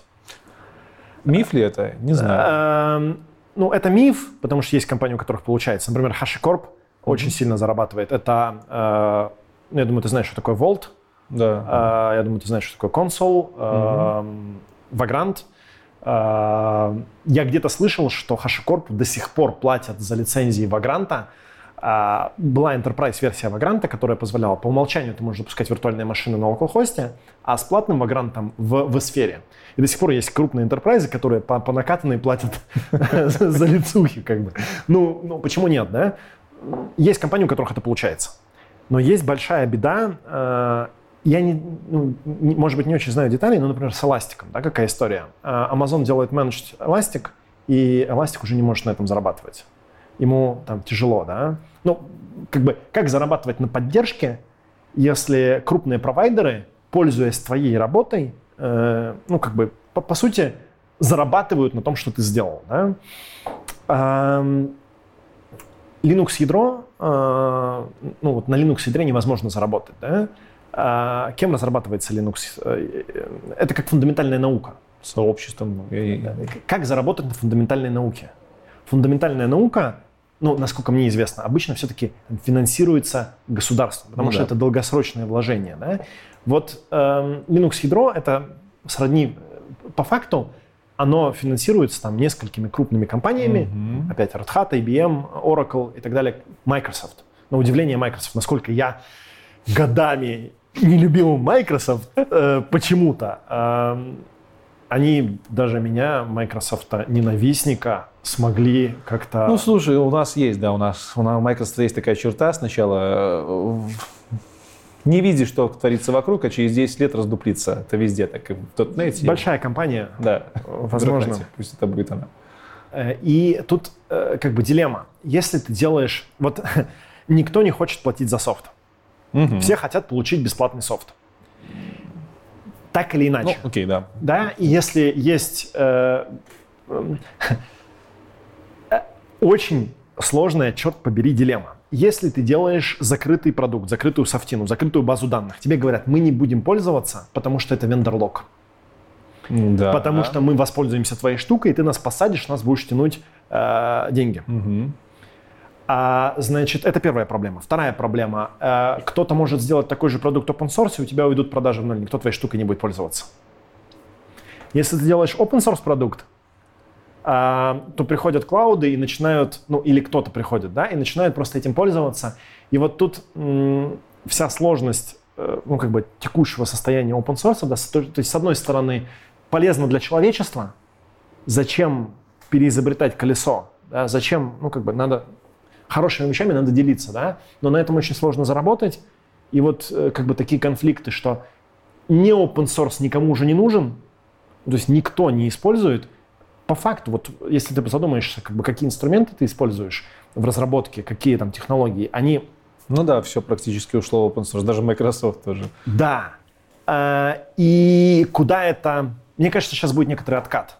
Ну то есть я на самом деле даже вижу этот откат, потому что, например, там некоторые базы данных меняют лицензию, и там в лицензии ограничения, что, например, нельзя использовать клаудом, нельзя оказывать платные сервисы. Ну, то есть, например, я сейчас буду врать. Я сейчас буду врать. Но, по-моему, в лицензии MongoDB, опять, что называется, don't quote me on that, но, по-моему, в лицензии MongoDB свежей сказано, что никто не может оказывать платные сервисы на базе MongoDB. То есть ты можешь использовать Mongo, можешь сделать в своей SaaS-ке, можешь SaaS-ку свою продавать сколько угодно, но сервис Mongo ты не можешь продавать. Ты не можешь продавать базу как сервис, ты не можешь продавать услуги, связанные... Администрирование это будет включаться? Ну окей, примерно я не уверен. Ну то есть это вот как раз откат. То есть они монополизируют, грубо говоря... Что они монополизируют? Право зарабатывать на этом деньги. Ну так а какой до этого open source, кроме того, что открытый исходный код? Слушай, но тебе никто не мешает сделать форк, да? Тебе никто не мешает... Логично. В общем, собрать свою команду и продолжать пилить Mongo лучше, чем основная команда, грубо говоря. И тут видишь, как бы... Получается, что, с одной стороны, никому ничего, кроме open source, больше не надо. С другой стороны, получается, что open source сам по себе не жизнеспособен, потому что никто за него платить уже не хочет. И как бы крупные компании, у которых есть доходы в других источниках, они могут спокойно... там крупная компания релизит open source продукт и убивает конкурентов в этой области, да, потому что до Kubernetes были другие оркестраторы, в том числе платные. Elastic. Я слышал такое название. Это как российская разработка. Я не знаю, что он делает, я сейчас буду опять врать, но выпуск open-source продукта хорошего, сильного убивает рынок. И вот как в этой ситуации выживать, непонятно. Теперь про Флант. мы это делаем open source. Почему? Потому что для нас, в первую очередь, это просто тула. Да? Ну, то есть у нас все наши продукты, они все были рождены не потому, что мы хотели сделать продукт, а потому что мы решали нашу проблему. И мы перерыли другие решения, не нашли ни одного и просто сделали свое. У вас есть какие-то ограничения, типа не использовать Werf, например, на облачных сервисах? Нет. Нет. Окей. Ну, сейчас ни у одного из наших...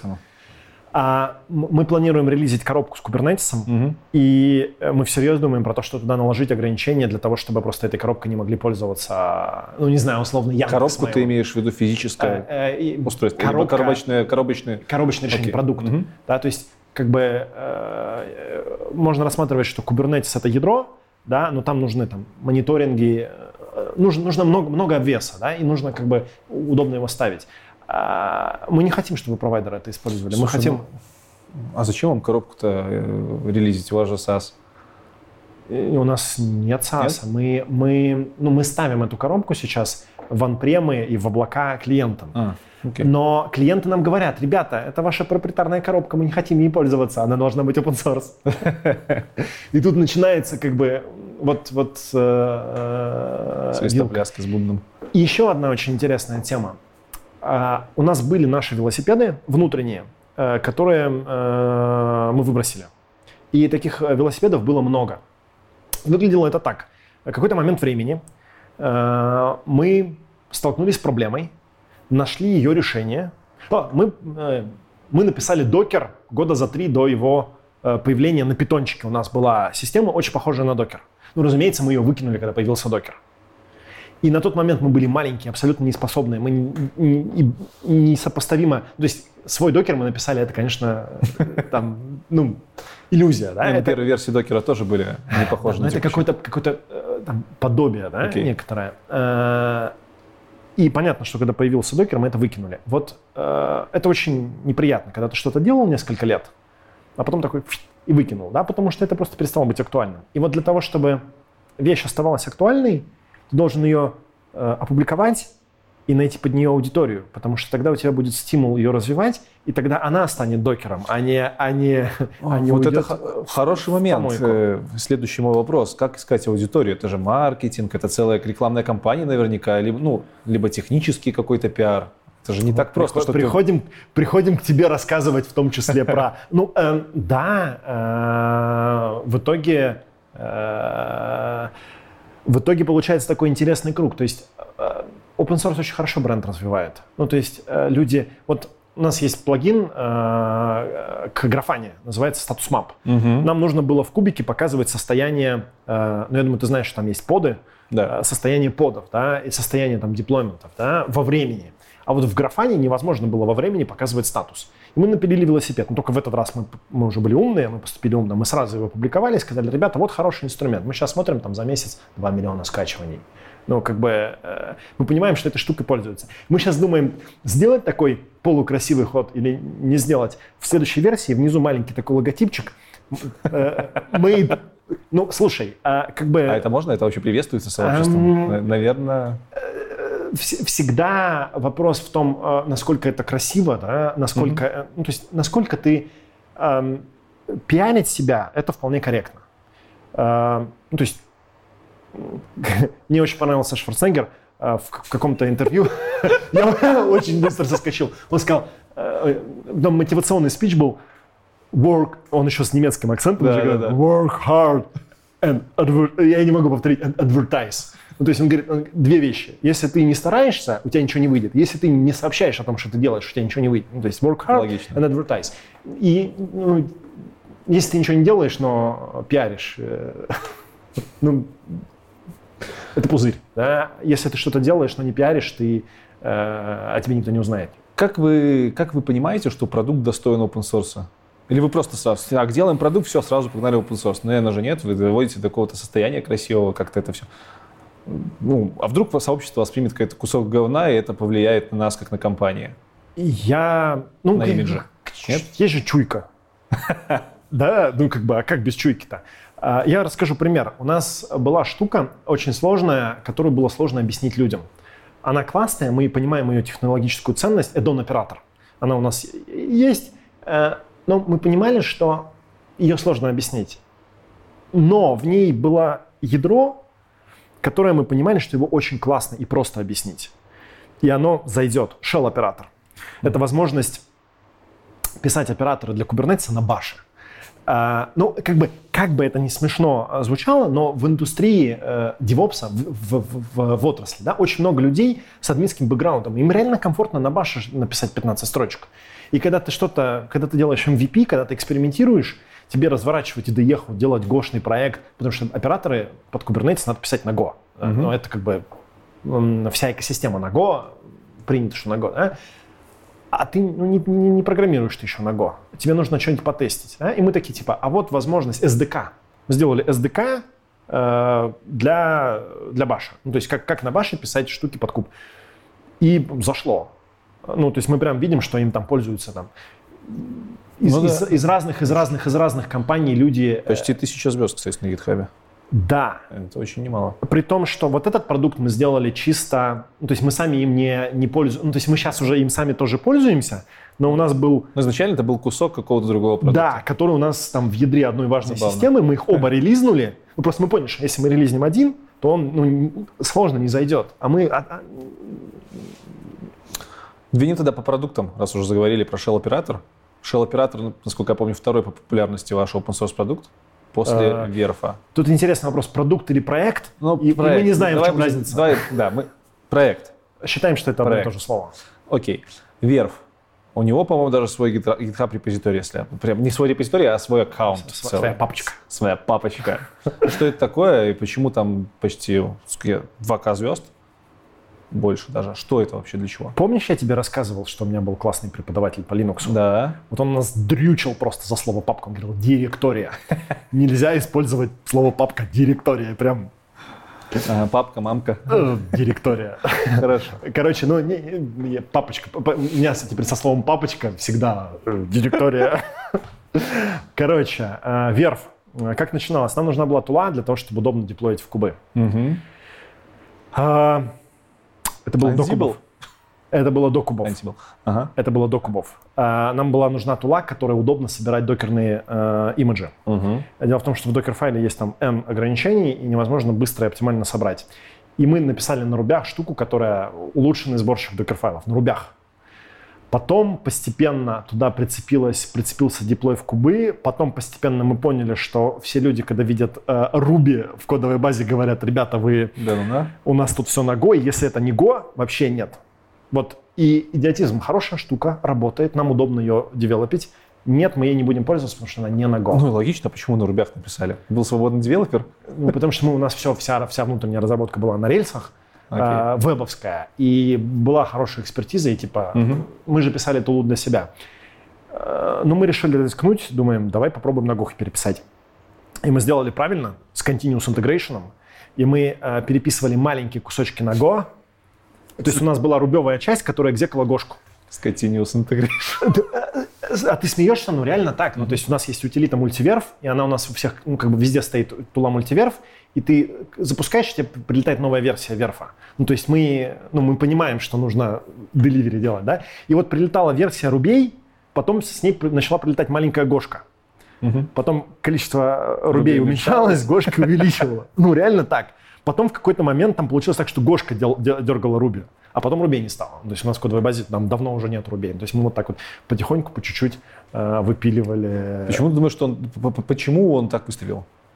Я бы не сказал, что он так выстрелил, да, потому что пока что есть конкурирующие тулы с большим количеством звезд. Но тут надо понимать, что у пиара и у open-source есть такое плечо. Да? Ну, то есть если что-то релизит Red Hat, или если что-то релизит Google, или если что-то релизит HashiCorp, за первый день тула набирает 1000 звездочек. Ее даже даже ридми никто не прочитал. Просто анонс увидели, HashiCorp что-то релизнул, поставили звездочку. Да? Ну, за счет раскачанного бренда. Есть аналогичная тула Scaffold, называется, которую делает Google, у нее 6000 звездочек, у нас 2000. Но, Google и Флант, понятно, немножко разного веса вещи. Тотально разного веса вещи. Но вот конкурируем. Мне кажется, Werf только начинается. Ну, то есть мы только начали говорить про него на английском. Еще же проблема, вообще большая проблема... Комьюнити. Есть Калифорния, есть весь мир, а есть мы тут в России. Да? И пока ты говоришь о чем-то по-русски, пока ты не ходишь на конференции и не рассказываешь о чем-то, этим не будут пользоваться.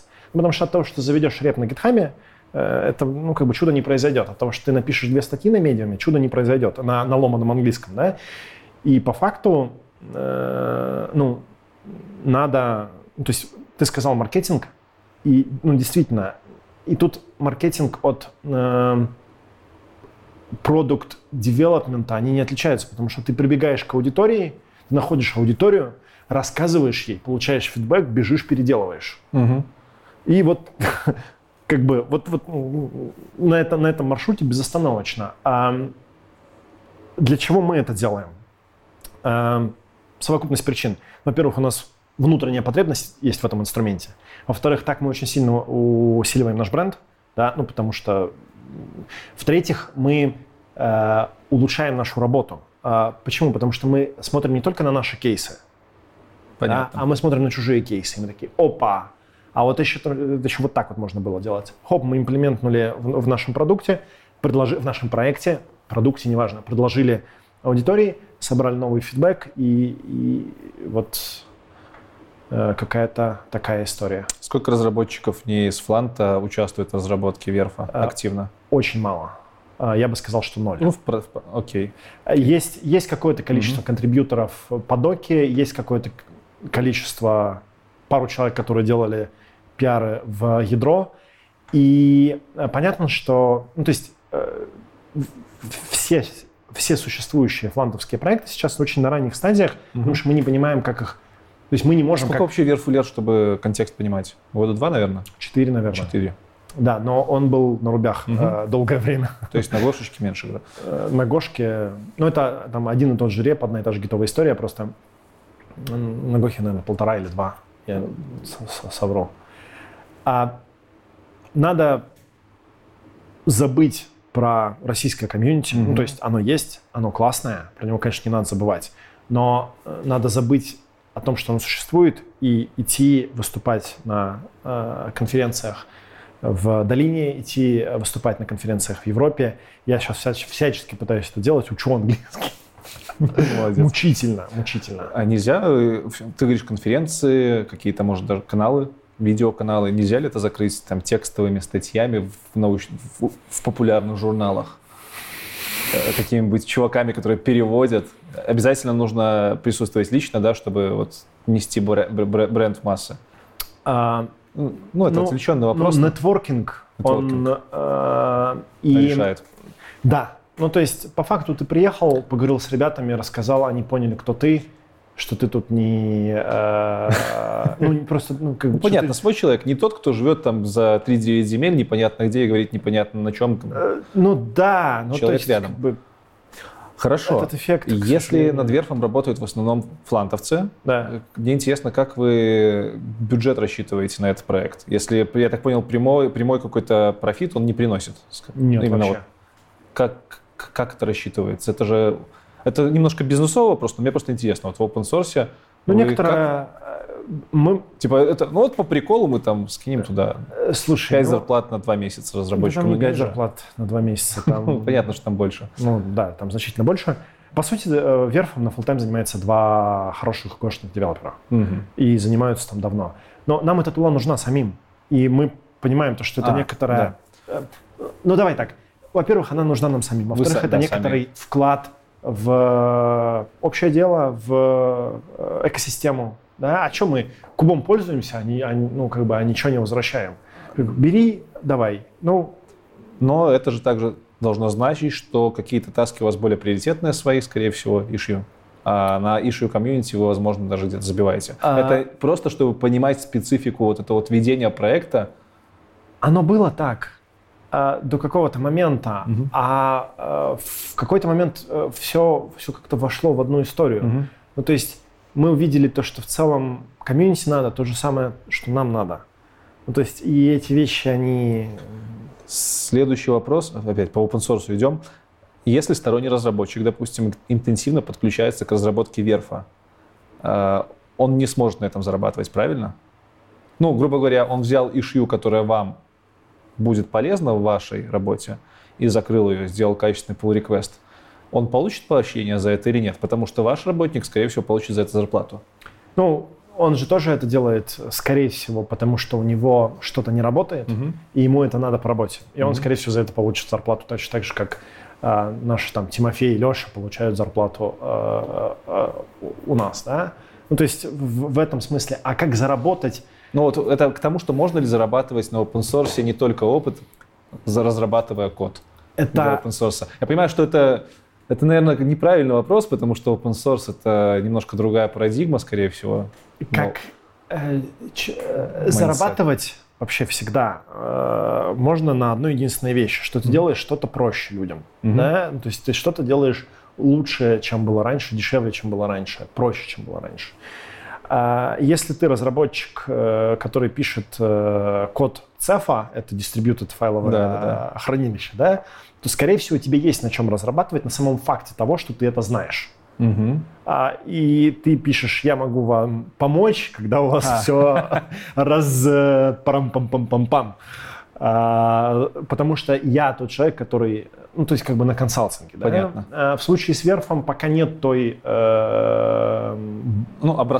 того размера аудитории, да, для того, чтобы это стало там интересным. Да? Но вот обычно заработок в open-source, он на том, что я эксперт, я могу вам помочь. А потенциально, опять-таки, если бы потенциально возник разработчик, который бы контрибьютил очень много в верф, была бы вероятность того, чтобы он попал к вам на работу. Ну да. Отлично. Все. Поверху все. Прям да. Двинули дальше. Дальше шелл-оператор, мы про него поговорили немножко. 950 звезд, даже больше. Loghouse. Что это такое? Следующий open-source проект. А это наверное, наш... 750 звезд. Наша неудача. Почему это? А вот как-то так, наверное, не хватило сил, не хватило внимания. Забили. Забили. Значит, это морда к ClickHouse для того, чтобы удобно хранить логи из куба. И, ну как, ClickHouse, а тут Loghouse, да, это склеенные два слова. Мы видели, что в какой-то момент там нету решений подобных. Но сейчас они уже есть, они есть лучше. В основе ценность то, что если мы запускаем Elastic, и начинаем складывать туда логи. Это терабайты памяти, и это куча денег. Если то же самое делать в ClickHouse, получается сильно эффективнее. Но нету кибаны, а ну, мы видели по тому, что нам говорили разработчики, мы привыкли к кибане, мы хотим кибану, мы умеем как там дашбордики строить, выборки строить, нам вот не надо ничего другого. Да? Как бы вот мы хотим. Да? И мы поняли, что надо инвестировать слишком много для того, чтобы воспроизвести этот функционал. Мы просто не потянем. И я бы сказал, что нам пора писать в репе, что проект... Понятно. Это, ну, кстати, тоже бывает, очень... Бывает хороший опыт. Наверняка. Это тоже очень страшное решение. Почему? Потому что есть люди, которые в этот проект поверили и пользуются. А мы сейчас им говорим, ребята, извините... Ну, надо быть всегда готовым, что любой open-source проект может рано или поздно схлопнуться.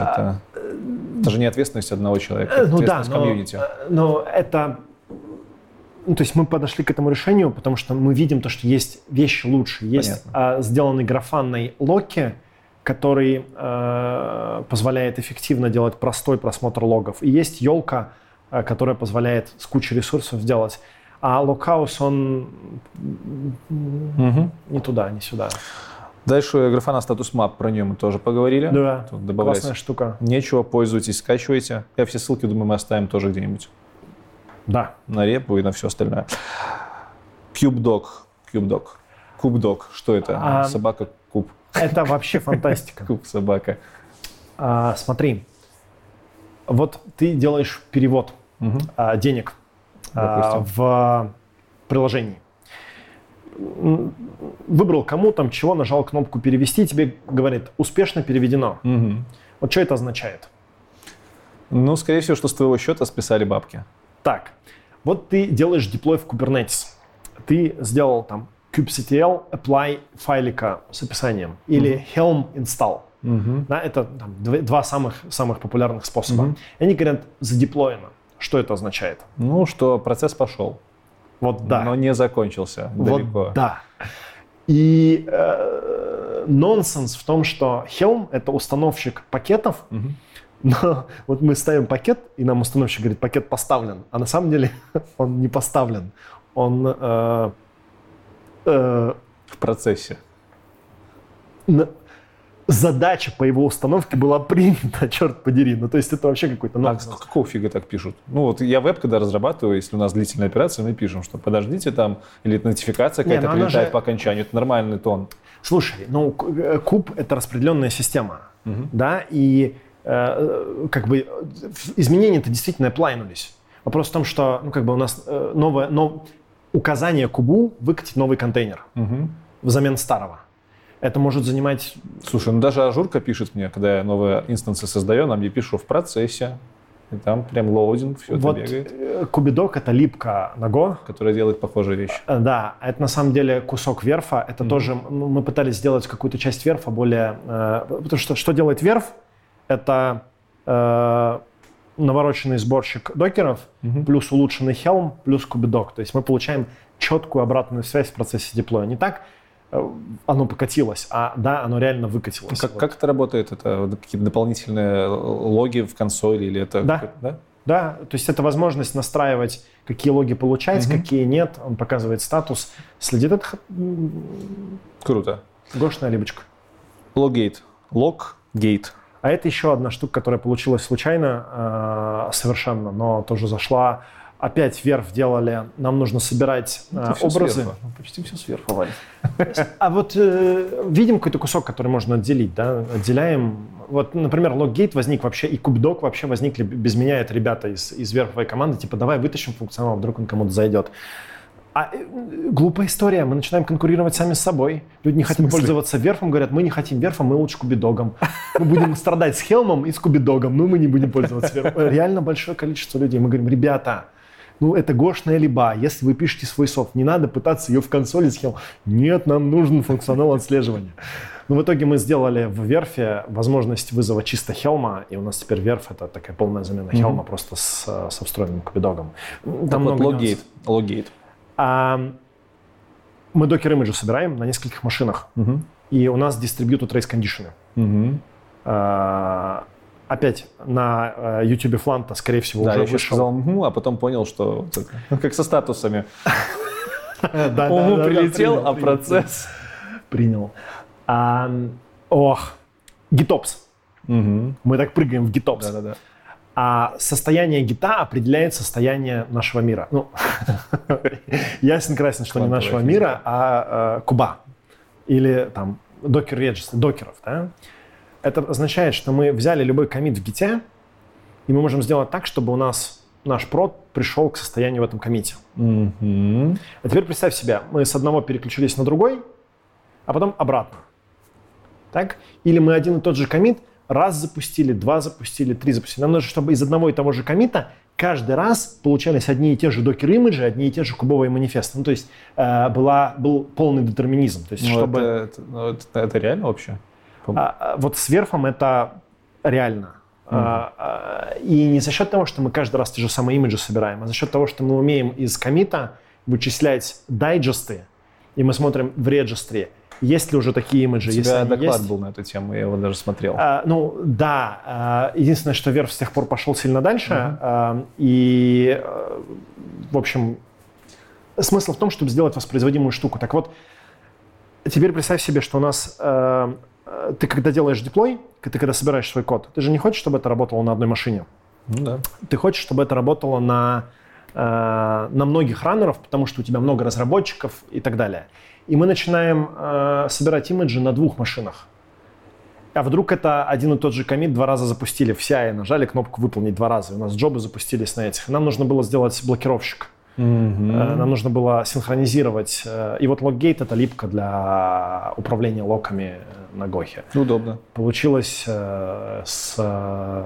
случайно. Ну да, случайно, но прям в точку.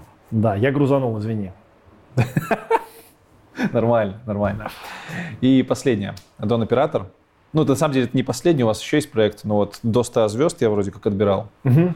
У этих ребят 200 звезд у этого проекта. Это вообще ядро всего нашего куба. Значит, идея очень простая. Ты знаешь, что такое Helm и Helm-чарты? Ну да, представляю. Ну, то есть это описание манифестов для куба. У них есть проблема, что ты должен передать какие-то параметры. Угу. Ну, например, вот ты хочешь выкатить какое-то приложение только на узлы. Ну, я понял, ты про параметризацию. Да. Ну, вроде как есть такие решения уже коробочные. Смысл add-on оператора в том, что это оператор. Угу. Оператор вспомнили, мы уже говорили про операторы сегодня. Да. То есть это оператор, который интегрирован с Helm. То есть мы выкатываем штуку в Kubernetes, эта штука смотрит, что происходит в кубе, угу. и в зависимости от этого параметризует Helm. То есть это такой Helm с мозгами. Ну, то есть обычно мы, если нам нужно задеплоить stateful сервис в кубы, угу. нам нужно выбрать storage класс, тип хранилища. А если использовать add-on оператор и написать небольшой скрипт, который задетектит, какие есть, и выберет по умолчанию... Это автоматом произойдет. Автоматом возьмет и сдискаверит. Прикольно. Да? И вот нам нужно, чтобы наше приложение выкатывалось на узлы. Например, мы делаем Nginx, и мы хотим, чтобы он выкатывался только на фронты. Но если фронтов нет, то на все узлы. Угу. Вот такое правило невозможно написать. А у нас... То есть с обратной стороны подход такой. Пул, пуш, пул. С этим что-то связанное. Скорее, механизм просто дискавера для Helm. Вот. И у нас на этой штуке построена доставка нашей коробки всей кубовой, то есть вся наша кубовая коробка на этом add-on-операторе построена. Я тут заметил забавную вещь. Вот чем меньше звезд, тем больше в дебри. Ну, это логично как бы. А я же говорил, вот помнишь, я сказал, что мы shell-оператор вытащили? Да. Ты видишь, что я с трудом могу объяснить ценность, что делает add-on оператор. Uh-huh. А что делает shell оператор, объяснил достаточно просто SDK, чтобы на башу удобно писать под код. Да, да. И вот поэтому вытаскиваешь, но потому что по-другому просто не получается. Флант. Эту компанию знают многие. Даже я про нее слышал, не будучи девопсом. Почему я про нее слышал? Ну, не знаю, значит, мы, наверное, хорошо работаем. Я реально не знаю, ну, то есть... Компании, получается, 12 лет уже. Компании 12 лет. Ну, я уже немножко рассказывал, что мы начинали как True Office. Угу. Ну, и... Рассказать историю, да, наверное? Расскажу историю. Сразу скажу, это сейчас будет не там рассказ про компанию, там, бизнес, что-то, а хочется именно под дух компании прочувствовать. Поэтому история, потом... как вы работаете, но для разработчиков, потому что у вас удаленная система, распределенная команда, вот как это все взаимосвязано. Ну и дальше посмотрим по вопросикам. Давай тогда быстро. Давай. Меня зовут Дима Столяров. Отлично. У нас есть еще второй Дима, его зовут Дима Шурупов. Угу. Дима Шурупов лет с 14 пишет статьи, в том числе он там в «Хакере». Я помню, он рассказывал, что он пришел в редакцию «Хакера за деньгами». Ему было лет 15, типа. И, короче, ему он стеснялся. В общем, значит, у него был сайт про Linux, мы вместе учились. Угу. И вот мы вдвоем основали компанию. И он любит open source Linux.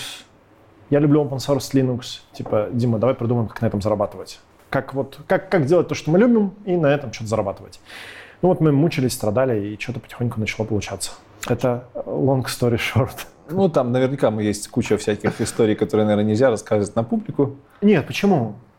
Ну, смотри, мы с долями сейчас все очень интересно, потому что нас... Сразу про доли заговорили. Нет, это реально очень интересно. Мы как-то очень плавно... Все менялось со временем, и мы всегда находили общий язык. И у нас сейчас 12 человек. В учредительском составе. В учредителях 5. Угу. У меня половина, у Димы 20%. 51. 50,1. Да. Мажоритарная доля, да. Короче. Угу. И мы тогда говорили, что должен быть тоталитарный вождь.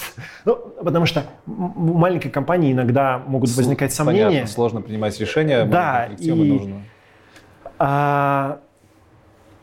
Еще есть, кроме меня, 4 угу. человека. Дима, ну, именно акционеры. Но мы сейчас дошли до того, что...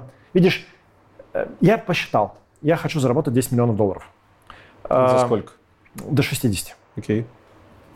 И в целом это не какие-то выдающиеся вещи, потому что если ты берешь калифорнийскую зарплату и ты реально работаешь до 60, ты зарабатываешь, скорее всего, больше. Ну, калифорнийскую там типа 300. То есть мы берем сумму, это не единовременно какой-то платеж, а сумма за все вот эти вот время. Пропусти через себя денег. Окей. Да? Ну, потому что я понимаю, что если ты... Ну, то есть больше классно, но это значит, ты... Ну, не Илон Маск, но ты можешь позволить себе. А просто на 10 миллионов, на 10 миллионов долларов, мне кажется, ты можешь прожить шикарную жизнь. Да? Ну, нехилое у тебя планирование такое на 60 лет вперед. Ну, почему на 60? Мне 33 на 27. Да? Ну, как бы это не... А что такое 10 миллионов на 30 лет? Это по 3 миллиона в 10 лет, это по 300 тысяч в год. Ну, то есть это как бы для Калифорнии это... Ну, в принципе, это зарплата хорошего там архитектора калифорнийского. Я имею в виду архитектор разработки. Слушай, ну там, если с бонусами, там люди и по 500, и по 700 получают. Ну, калифорнийские зарплаты... Короче, где мы, где калифорнийские цифра зарплаты? Достаточно подъемная. Не... Да, это как бы один момент. Второй момент, я понимаю, что мы все-таки в области консалтинга, и я... Или я не верю, или я не хочу верить, или я не хочу мочь делать бизнес в консалтинге не партнерский. Вот у тебя должна быть крутая... Чтобы заниматься консалтингом, у тебя должна быть крутая команда. Какой смысл твоему крутому чуваку работать на тебя, а не на себя? Логично. Ну, или он, ну, идиот, да? Нет, можно держать его зарплатой, как бы, если чуть... Ну, может, у чувака нет бизнес-жилки. А мне несложно поделиться. У меня как бы нету потребности владеть всем. У меня нету как бы комплекса. Я не знаю, чего. Ну, как бы мне не жалко поделиться. То есть мы как бы... Так получилось, то, что мы строим компанию по вот принципу типа...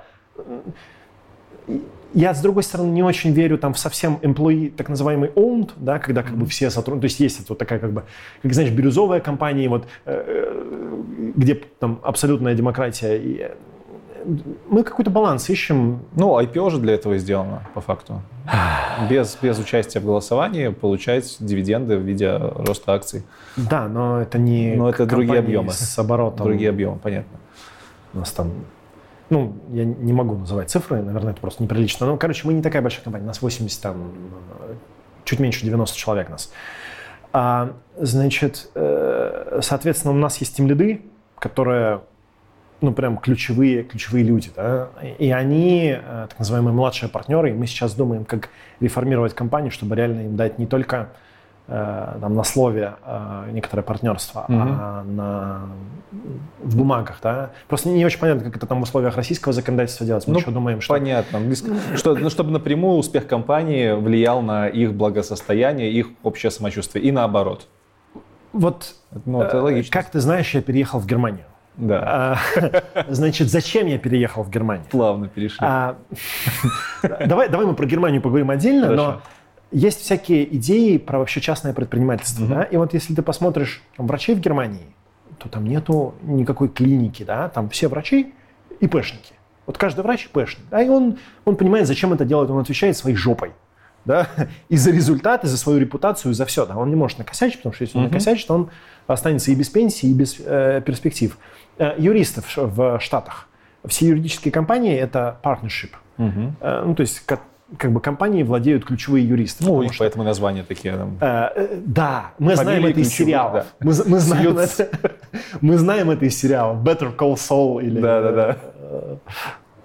Лучше позовите Соло. Лучше звоните Соло. Звоните, да? Я, в рамках изучения английского языка я запретил себя года 4 назад вообще какой-нибудь русский контент, поэтому я смотрю только по-английски, я начинаю не знать, как оно называется по-русски.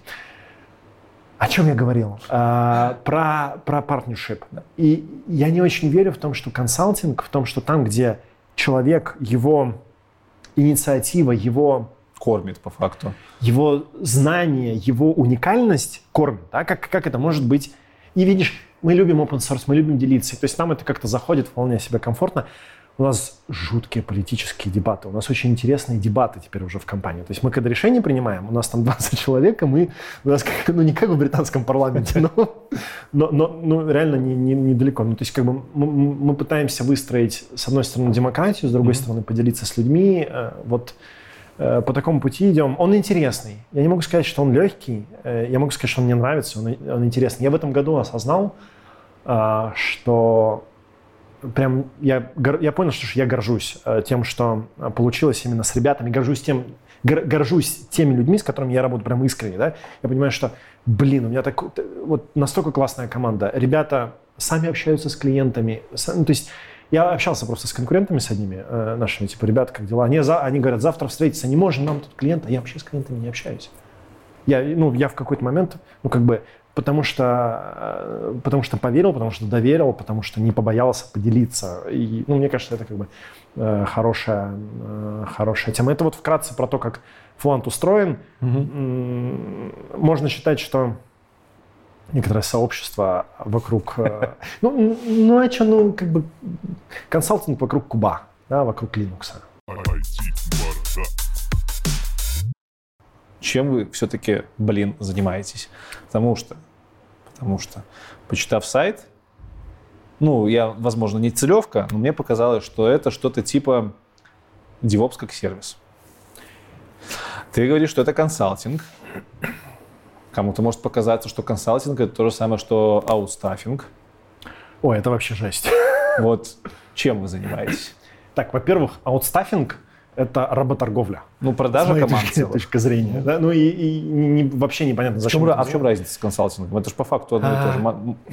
Консалтинг, в моем понимании, я, простите, не читал даже Википедию о том, что такое консалтинг, я могу абсолютно ошибаться. В моем понимании консалтинг, когда ты зарабатываешь на том, что ты знаешь, куда ударить.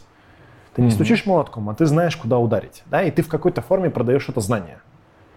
А кому вы его продаете? Девопсом в командах ваших клиентов? Девопс-инженерам? Сейчас единственная форма продажи этого знания — мы продаем не само знание, а именно удары молотком. Угу. Да? И мы зарабатываем на том, что мы ударяем молотками меньше раз и более эффективно для того, чтобы получить тот же самый результат. Вы сами бьете молотком? Да. То есть это аутстаффинг? Вы получаете бабки за то, что вы бьете молотком, но меньше, чем бил бы клиент. Да. В чем разница с продажей? Это не продажа, наверное. Сейчас, я согласен, эти вещи очень рядом. Просто у нас сейчас 5 команд, которые делают услугу DevOps as a Service.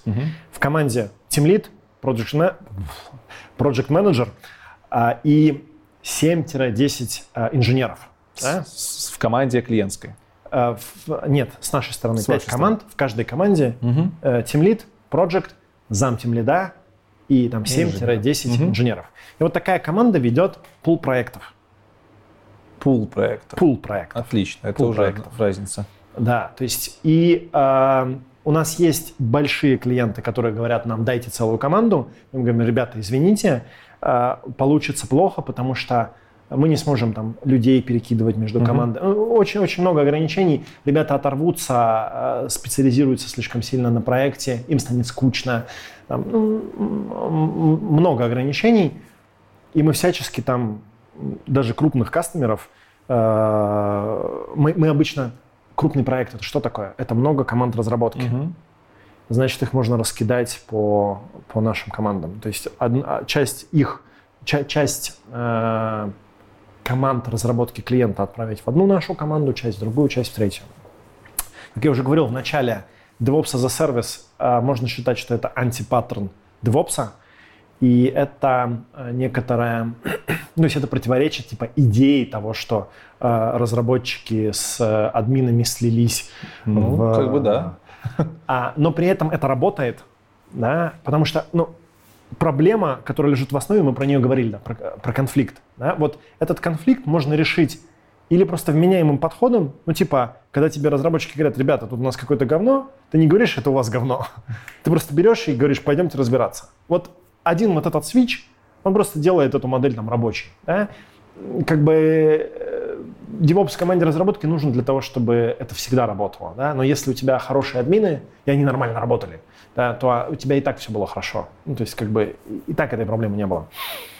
Основная вещь, на которой мы сейчас зарабатываем деньги, это мы помогаем клиентам не обосраться в проде. Это так, да? Мы с самого начала помогаем спроектировать инфру, выбрать сот, настроить все железо, накатать туда кубик, поверх этого кубика правильно задеплоить все приложения. И помогаем быстро деливерить фичи. Основная вещь, на которой мы сейчас зарабатываем деньги, это DevOps as a Service. Совсем недавно мы запустили новую услугу, которая называется managed Kubernetes. То есть у нас 150 кластеров, куба. Это достаточно много, ну, мне кажется, что это достаточно много по нашим клиентам. И мы писали долгое время софт для того, чтобы делать это эффективно, да? И мы подумали, что мы научились это делать эффективно для себя, давай мы поделимся этой возможностью. Несколько лет назад, когда это все начиналось, 4 года назад, мы просто решали свои проблемы, потом мы поняли, что мы научились решать свои проблемы круто, и давай-ка мы это предложим как услугу, как коробку. И тут вариант такой, ты можешь попытаться нанять, потому что на рынке не очень много есть инженеров. Ты можешь попытаться нанять несколько инженеров и заплатить вот эту, я это называю, дань Kubernetes. Да? То есть Kubernetes, он очень хороший, он очень крутой, но он требует дань.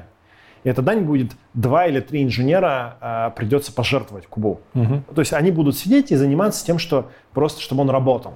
Да? Или можно заплатить Фланту какие-то абсолютно небольшие деньги, сильно меньше, там, 1/5, 1/7, от, наверное, 80 тысяч рублей, в месяц, да, вместо зарплаты 3 инженеров, и получить готовый куб. С SLA, с гарантиями, с обновлениями, со всей фигней. Это же классно. Ну, то есть, можно пойти в Яндекс, получить, правда, голый Kubernetes. Можно пойти в Selectel, тоже получить голый Kubernetes. Без ингресса, без мониторинга, без многих штук. Можно пойти к Фланту и сказать: ребята, сделайте нам куб, и тогда девопсы в командах разработки смогут, вместо того, чтобы ковыряться в инфре, ковыряться в том, что в целом не надо делать, ковыряться в том, что в целом через пару лет, когда окончательно все уедут в клауд, не нужно будет. Они будут заниматься вместе с разработчиками тем, как правильно приложение сделать для кого-то. Чем этот консалтинг отличается? Что-то в консалтинге это вы тоже, по факту, настраиваете Kubernetes, ну, еще кучу всего другого помогаете делать. А тут вы просто как бы Kubernetes настраиваете. То есть выделили часть из консалтинга. В одном случае мы даем куб с гарантиями, с поддержкой. В другом случае мы решаем проблему приложений клиента. Все, понятно. Мы гарантируем, что они работают. То есть мы даем гарантию на то, что приложуха работает. А в случае с кубом мы даем гарантию, что куб работает. Причем куб мы психанули, и мы сказали, что мы готовы давать... Во-первых, можно сделать так, что куб делаем мы, а можно сделать так, что мы даем команде клиента тулы, чтобы они сами делали. Потому что банк, например, не очень хочет, чтобы в его прод ходили... Понятно. Какие-то чуваки, и нам страшно. Просто как бы, если это банк... Банальная сертификация какая-нибудь должна быть, там, может быть, иногда уровни... Понятно, это банковская система, и таких хватает вещей. То есть, если... Дело в том, что как работает служба безопасности в банке, это прям отдельная большая история, и там... Это страшно, да? И я не хочу иметь доступа... то есть, как бы, я здравый человек, я отдаю себе отчет, я понимаю, что,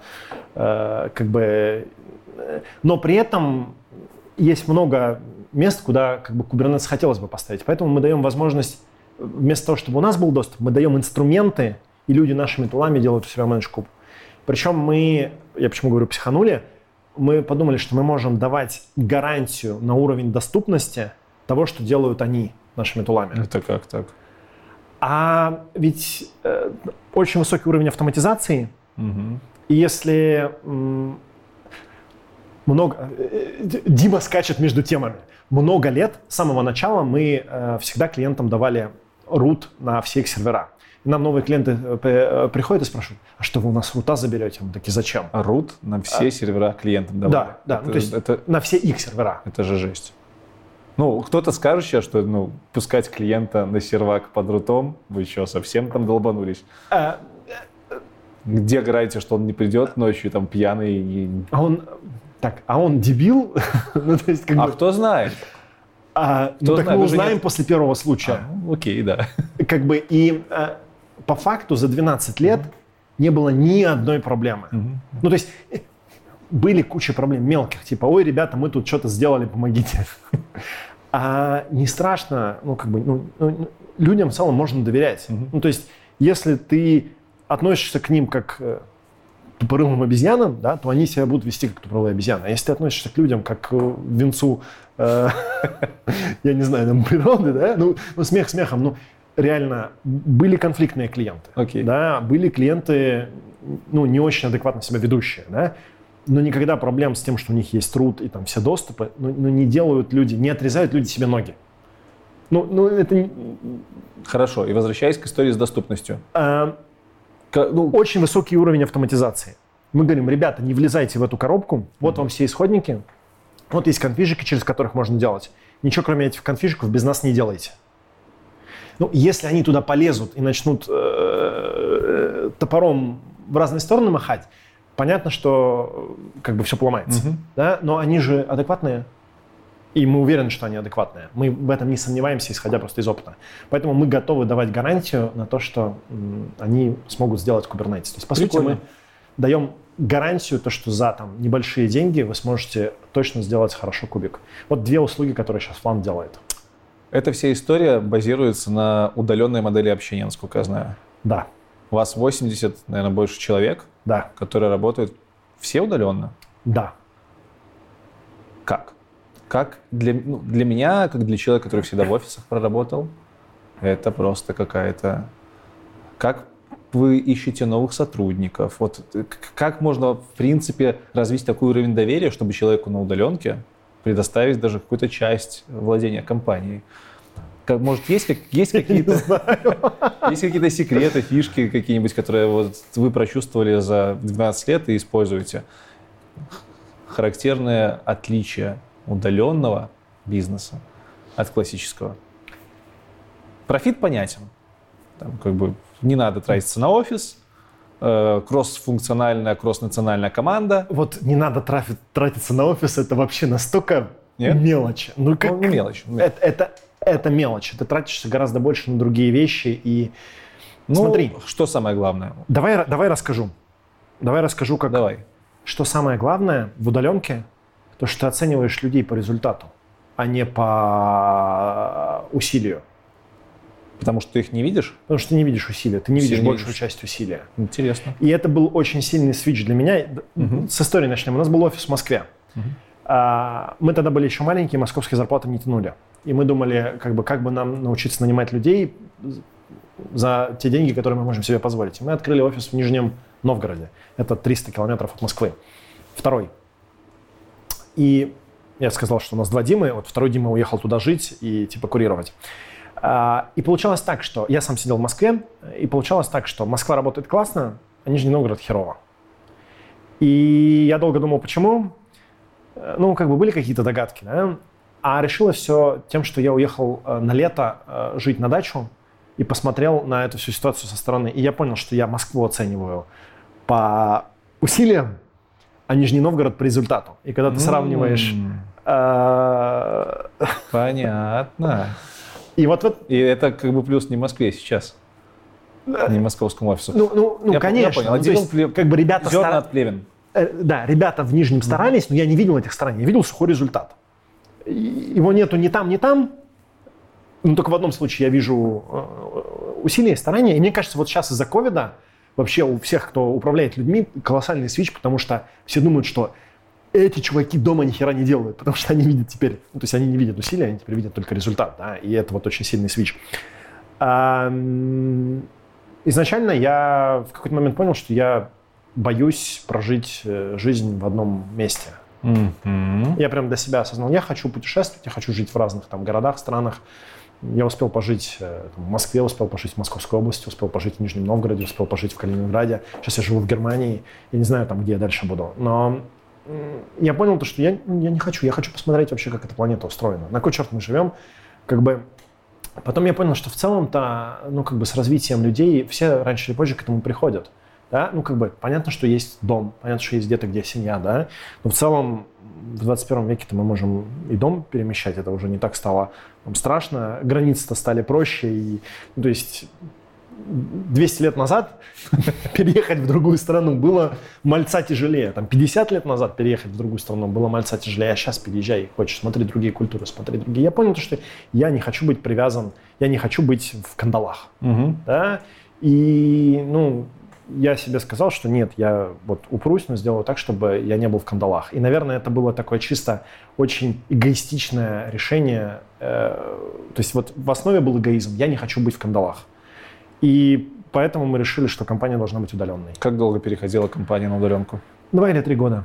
Главное, что мы начали с головы. Мы выгнали из офиса меня и еще нескольких ключевых чуваков. И тогда все решения начали приниматься в онлайне, так или иначе. То есть даже несмотря на то, что линейные сотрудники, которые на самом деле всю работу и делают, да, они только клювом клац-клац, но тем не менее.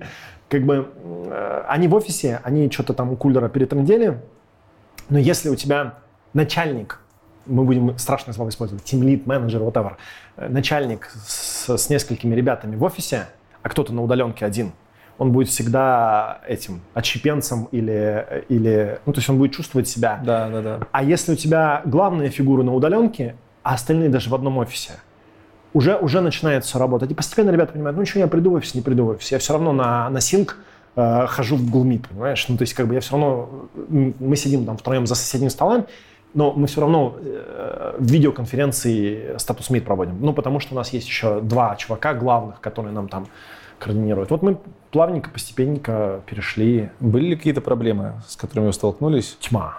Ну, какие самые главные? Самые основные, вот, которые ты можешь вспомнить? Я могу очень долго про них рассказывать, а потом я прочитал книжку и плакал. Я прям, я смеялся. У меня жена просыпалась ночью несколько раз и спрашивала, там, не надо ли вызывать скорую. Потому что я ржал и плакал.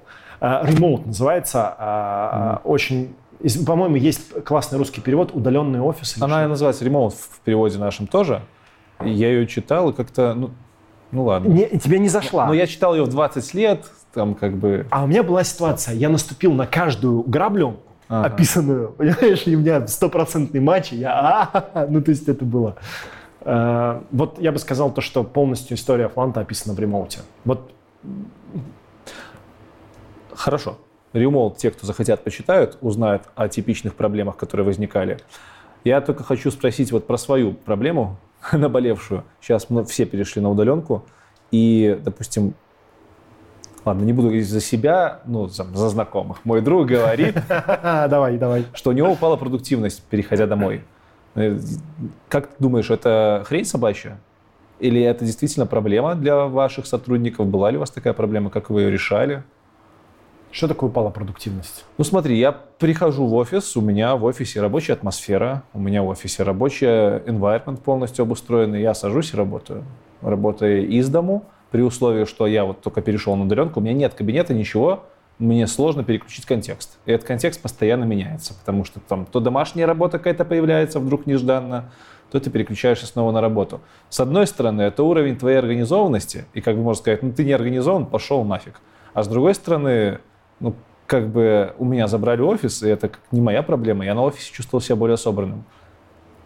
Я бы сказал, что самая большая проблема удаленки – то, что ты начинаешь перерабатывать.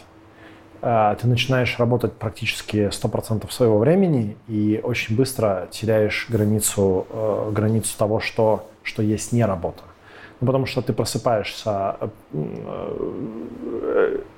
Ты не можешь проснуться, пока чем-нибудь ярким в глаза не посветишь. И ты используешь чтение Slack'а и новых сообщений в Slack'е для того, чтобы... У тебя перемешивается все. Полное смешение. Вот это, мне кажется, самая большая проблема удаленки. Вы это как-то решали или сотрудники сами находили решение? Мы как-то пытаемся решать. Во многом мы пользуемся, больше пашут лучше. Это как бы жесткач. Но... Слушай, а что делать? Отлично получится начало выпуска, когда это вынесу. Короче, я просто сам люблю пахать. Работать, да? Да, и походу мне надо менять эту историю, то есть походу это как бы прям реально плохо, потому что я вижу то, что есть с этим проблемы. Не то, что я много пашу, а то, что я не понимаю, что людей надо иногда притормаживать. И пару лет назад мы начали это делать, и... Да я бы сказал, что сейчас, наверное, даже и проблем-то нету. В ремоуте на эту тему... Вот смотри, статус-мит. Сколько времени должен занимать статус-мит? Ой, хороший вопрос. 20 минут? Нет. 10? Нет. Наверное, столько времени, пока ты можешь быть вовлечен в разговор. Как только ты не вовлечен становишься... Я вообще не поклонник статус-митов, я больше поклонник того, чтобы статусы отправлять текстом, потому что те, кому надо, прочитают. Смотри, какой адок. 1,5 часа у нас каждый день статус-мит. И ты сейчас вылупил глаза, и я не удивляюсь, почему ты вылупил глаза. Каждый день. Да, каждый день. Но это необходимость, потому что мы не имеем никакого другого социального общения. Времени по... Все 80 человек в нем участвуют. Ну, господи, нет, конечно. По командам, короче, по командам. Ну, у вас там... Ну, понятно, что можно обсуждать полтора часа, и как могут быть... Сколько у вас человек в статус-мите участвует? Ну, 7-10. И все 10 человек включены полностью все полтора часа? Плюс-минус, да. Объясню, почему. Дефицит общения. Но все же сидят по камерам, по кельям, да? Ну, так или иначе. Понятно. Да? И то, что я про GitLab читал, они же тоже полностью удаленки. Да, они прям, у них комнатки есть специальные для общения, куда они заставляют ходить людей, пообщаться про кошечек. Угу. Ну, как бы да. А у нас так вот получилось, то, что мы успеваем обсудить за это время и рабочие вопросы, и кошечек. Ой, Андрюха, ты подстригся. Whatever, да? И одновременно еще и побрейнстормить что-то. То есть это композиция обычно там трех вещей. Статуса, социальной, ну, такой чисто коммуникационной штуки и брейнсторма. У нас слитое в одно. Иногда это начинает выбешивать. И тогда, ну, как бы ты просто перестаешь это делать, сокращаешь там. Ну, оно само получается. И сокращается минут до 40, до 30. Мы сейчас говорим, извини, про статус МИД команд... Ежедневный. Команд или про статус МИД вас команд. Как команд. Каждая команда. Понял. Угу. Да? Им это надоедает. Они стали видеть друг друга слишком часто. Оно сокращается. Потом... удлиняется, оно вот так вот дышит на протяжении там, всего времени. То есть оно в какой-то месяц начинает быть короче, в какой-то месяц длиннее. Но по факту, если ты посчитаешь, сколько времени ты трындишь там у кулера, так или иначе, да, или ну, кто-то ходит покурить, да, кто-то... есть же фокус-фактор, да? Ну, короче, получается те же самые там полтора часа. Мы просто их, к сожалению, собираем в одну штуку. Ну и потом у нас очень развитый Slack. То есть мы прям живем в Slack'е. И, ну, как-то так получилось выстроить коммуникацию, так что есть и... Мы дружим. По факту очень дружный коллектив. Как семья. Можно дружить удаленно? Ну, у вас... Я не представляю... Как это объяснить? Это дружба вообще без физического контакта? Или у вас есть какие-то мероприятия, когда вы собираетесь вместе? Потому что я не представляю, как можно удаленно выстроить с человеком дружбу, если ты даже, ну... грубо говоря, не чувствовал, как он пахнет на подсознательном уровне. Не знаешь, какого он роста. Ну, да. Вот это самое интересное, да. Потому что ты общаешься с чуваком, например, год, а потом приезжаешь на корпорат, а у него, ну, например, он там щупленький, да, небольшое лицо, и ты думаешь, что он меньше тебя, ты с ним общаешься, а потом приходишь и говоришь «Привет!» Это очень интересно. Или, наоборот, такой чувак, ну, мускулинный, с большой челюстью, да, и ты думаешь, там, амбал, приходишь и говоришь «Привет». В общем, это очень, очень смешная тема. Короче, у нас раньше, до этого года, были корпораты. Мы собирали всех с семьями. Обычно в Москве, потому что, ну, логистически просто... У вас русскоязычная тема? Да, у нас все русскоязычные. Большая часть, то есть почти все живут в России. Есть некоторое количество людей, которые живут не в России. Есть некоторое количество людей, которые... кочуют, ну, типа на зиму там в Тай. Так вот и возвращаясь, как делать эту домашнюю атмосферу дружбы на удаленке? Это же самый главный вопрос. Если мы сможем воссоздать атмосферу коллектива с запахами, с ростом, с весом, с параметрами, то это по факту будет идеально. Работают три вещи. Я не готовился к этому разговору и не думал. Я имею в виду не к нашему интервью, да, а вообще я не думал, не анализировал это, как это получилось. Но я бы сказал так, что мы вообще никак не запрещаем общение на личные темы. Ну, то есть совсем нет. И у нас в рабочей переписке постоянно так, чуваки, я ушел кушать. Идите все в задницу, я ем, короче, задолбали меня. Да? Ну, то есть как бы это в Слаке видишь постоянно, да, типа, ну, это часть жизни, черт подери, мы и ходим кушать. Да? Второе, это все-таки видеоконфы. Несмотря видео. Обязательно. Видеоконфы.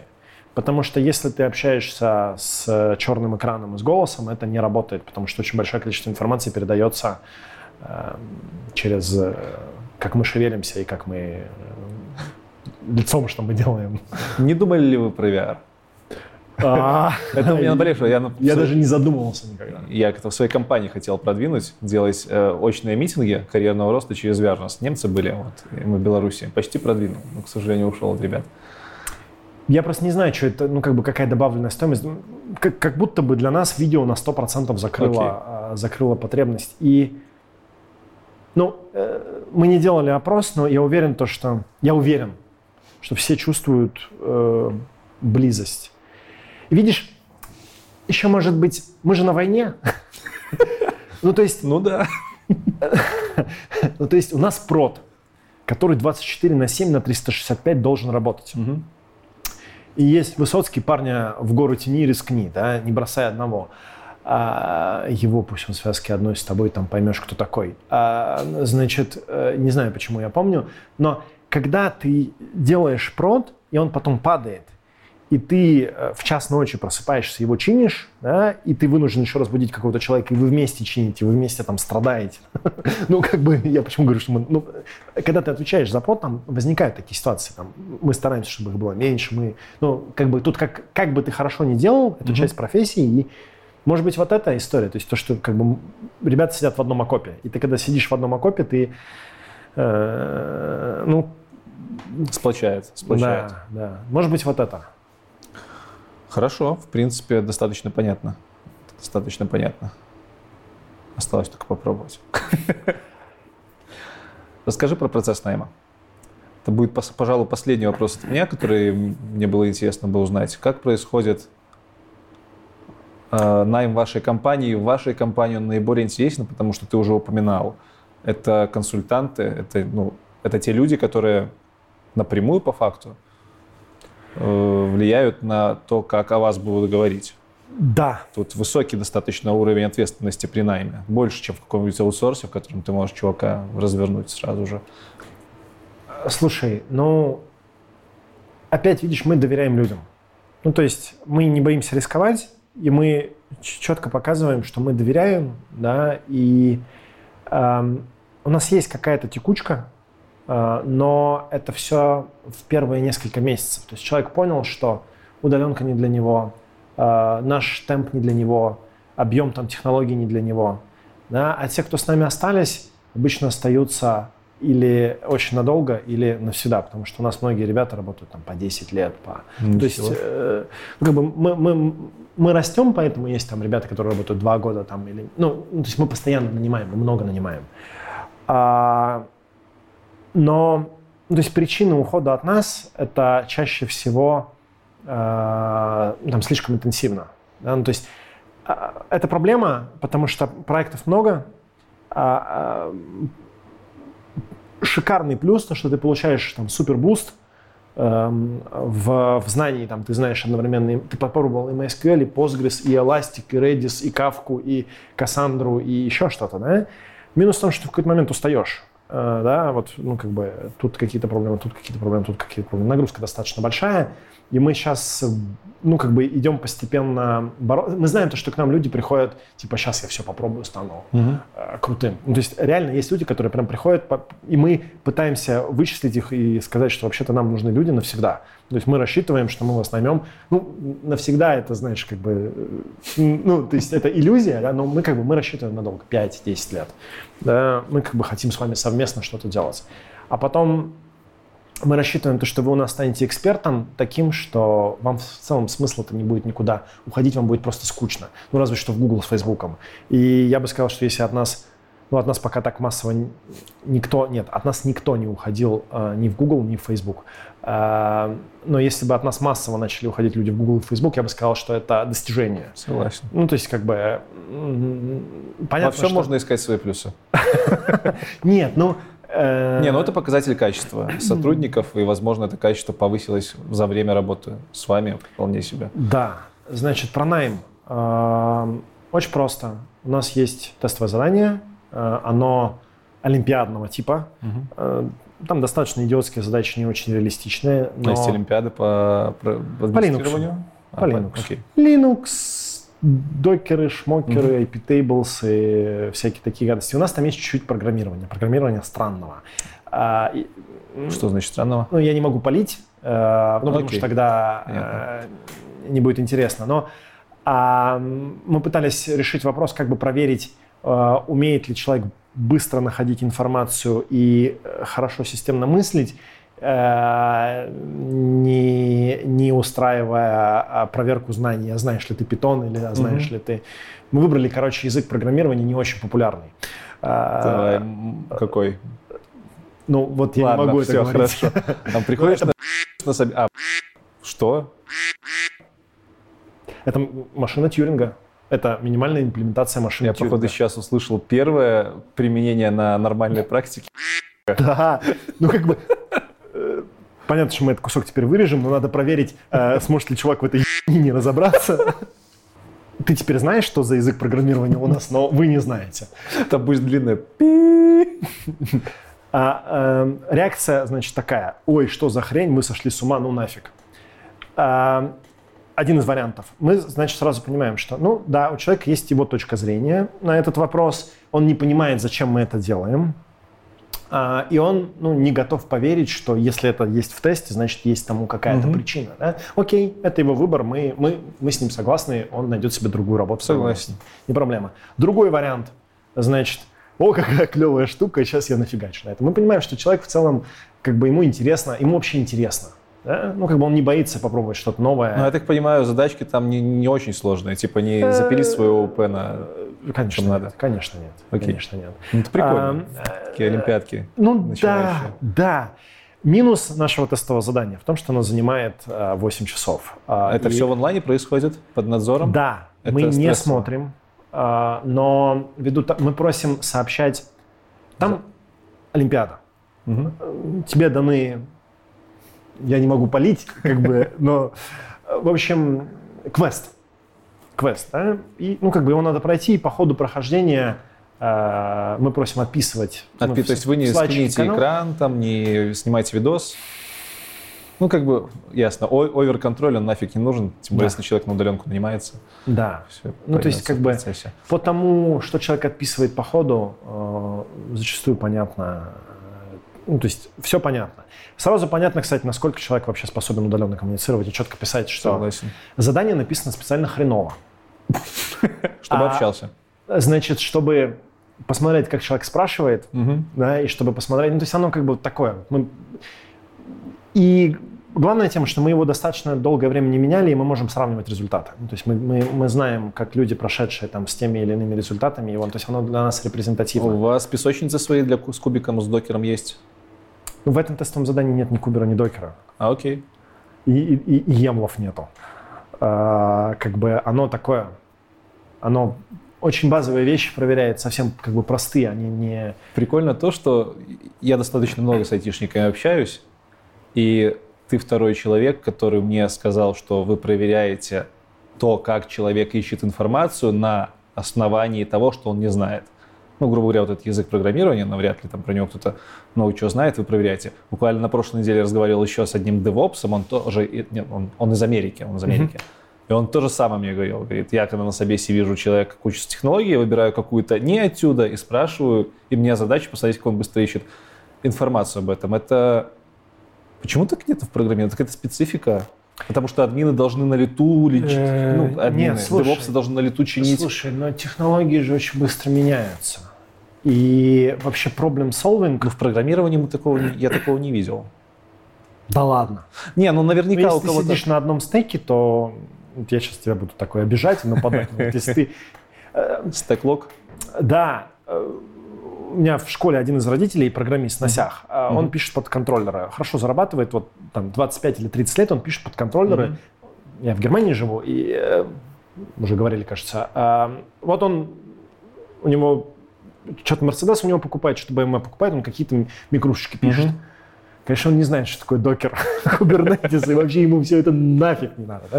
И я уверен, что он еще будет успешен там десятилетия. Но есть такой путь в специальности – стать ультрапрофессионалом в чем-то очень узком. Понятно. Но это не ваша история. Не сферы даже. Это история немножко с везением. Да? Ну, понятно, что до сих пор нужны программисты на Каболе. Да, этот год это ярко показал.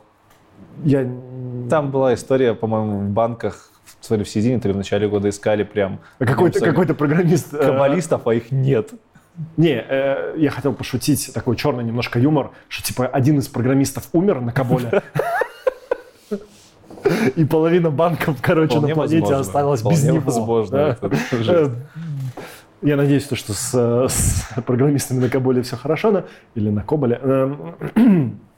Смысл в том, что технологии меняются, и умение проблем-солвить, умение проблем-солвить — это самое важное. Да? Оно в любом случае самое важное. А как его проверить, однозначно нет. Так вот, про найм. Тестовое задание. Так, замечательная девушка HR, которая научилась задавать айтишные вопросы. Там, как пропатчить КДЕ под FreeBSD. Мое и почтение. Да. Аня, ты супер. Значит, она, ну, чисто на уровне, типа, чувак путает Docker с Linux. Ну, как бы, ну, не надо с ним. Приглашает на тестовое задание, объясняет, что оно будет долгое, и на этом этапе достаточно много людей отваливаются, просто не хотят связываться. Типа, я буду 8 часов, бывает, ну, понятно. Ну, нет проблем. У всех свои причины. Как бы, действительно, там, занят, там, по работе устаю, не могу, я не готов инвестировать в отношения с этой компанией 8 часов. Это нормальные причины, но не готовы, не надо. Это нормально. Короче, человек проходит тестовое задание, мы видим циферки, или мы ему высылаем фидбэк. Извини, вот у тебя были не очень хорошие результаты, тебе имеет смысл подразобраться там, с этим. Или мы ему говорим, приходи на интервью, и уже с ним общается тимлид и несколько ребят из команды. Это часовое интервью. Это тоже техническое интервью? Это уже больше за жизнь?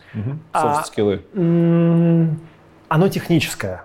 Нет, оно техническое, но оценивают не знания, а оценивают софт-скиллы. Понятно. Да, расскажи о том, как ты последний раз поломал продакшн.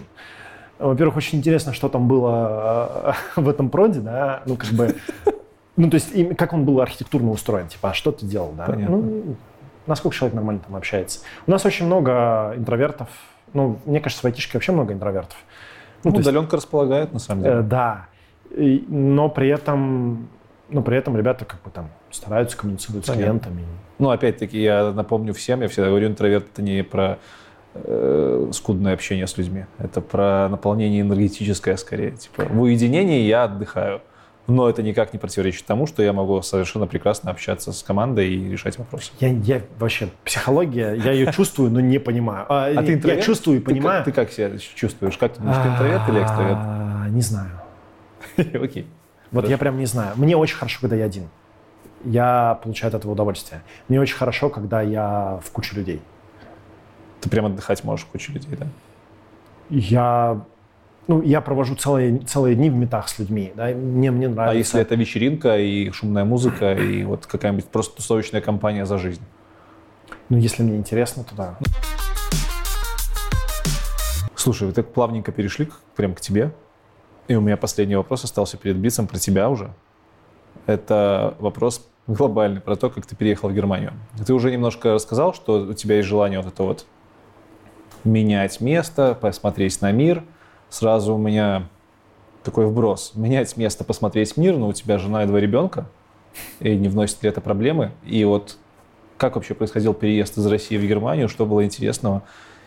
Что ты готов терпеть в следующих переездах, что ты категорически не хочешь видеть? Так, давай мы... Вопрос такой. Значит, есть кусок про как переехал и что нужно сделать, чтобы это сделать. Но мне кажется, это не очень важная история. И ответ там очень простой. То есть найти способ получить документы в другой стране всегда можно, было бы желание. Или через работу, или через учебу. В моем случае очень просто. У меня жена... получила студенческую визу. И она сейчас учится, у нее была хорошая профессия до детей, она работала, но не по той специальности, по которой у нее диплом. Она теперь диплом догоняет до своего карьерного опыта. Ну и такой способ ребутнуть карьеру. К студенческой визе во всех развитых странах есть понятие воссоединения семьи, соответственно, я просто этим багажом к жене и дети тоже. Переезжали вы потому что хотели, не по надобности какой-то там, души. Да, исключительно хотели. И вот тут вопрос «зачем?». Да. Да? И ответ на этот вопрос, он очень сложный и, мне кажется, интересный, но я понимаю то, что... Я мечтаю быть жителем планеты, а не какого-то куска. Быть жителем планеты в Москве. Какая разница, в какой точке мира быть жителем планеты? Для того, чтобы быть жителем планеты, нужно понимать культуру других. Но ты же можешь уехать. У тебя удаленка, ты можешь уехать на 2 месяца в другую страну. 2 месяца? Как не надо мало, путать туризм с эмиграцией. Да? Вот это реально так. Ну, то есть 2 месяца ты будешь в восторге. Mm-hmm. Тебе будет все нравиться, какая здесь трава зеленая. А реальную жизнь ты не увидишь в это время. Да, я не могу сказать, в какой момент ты увидишь реальную жизнь.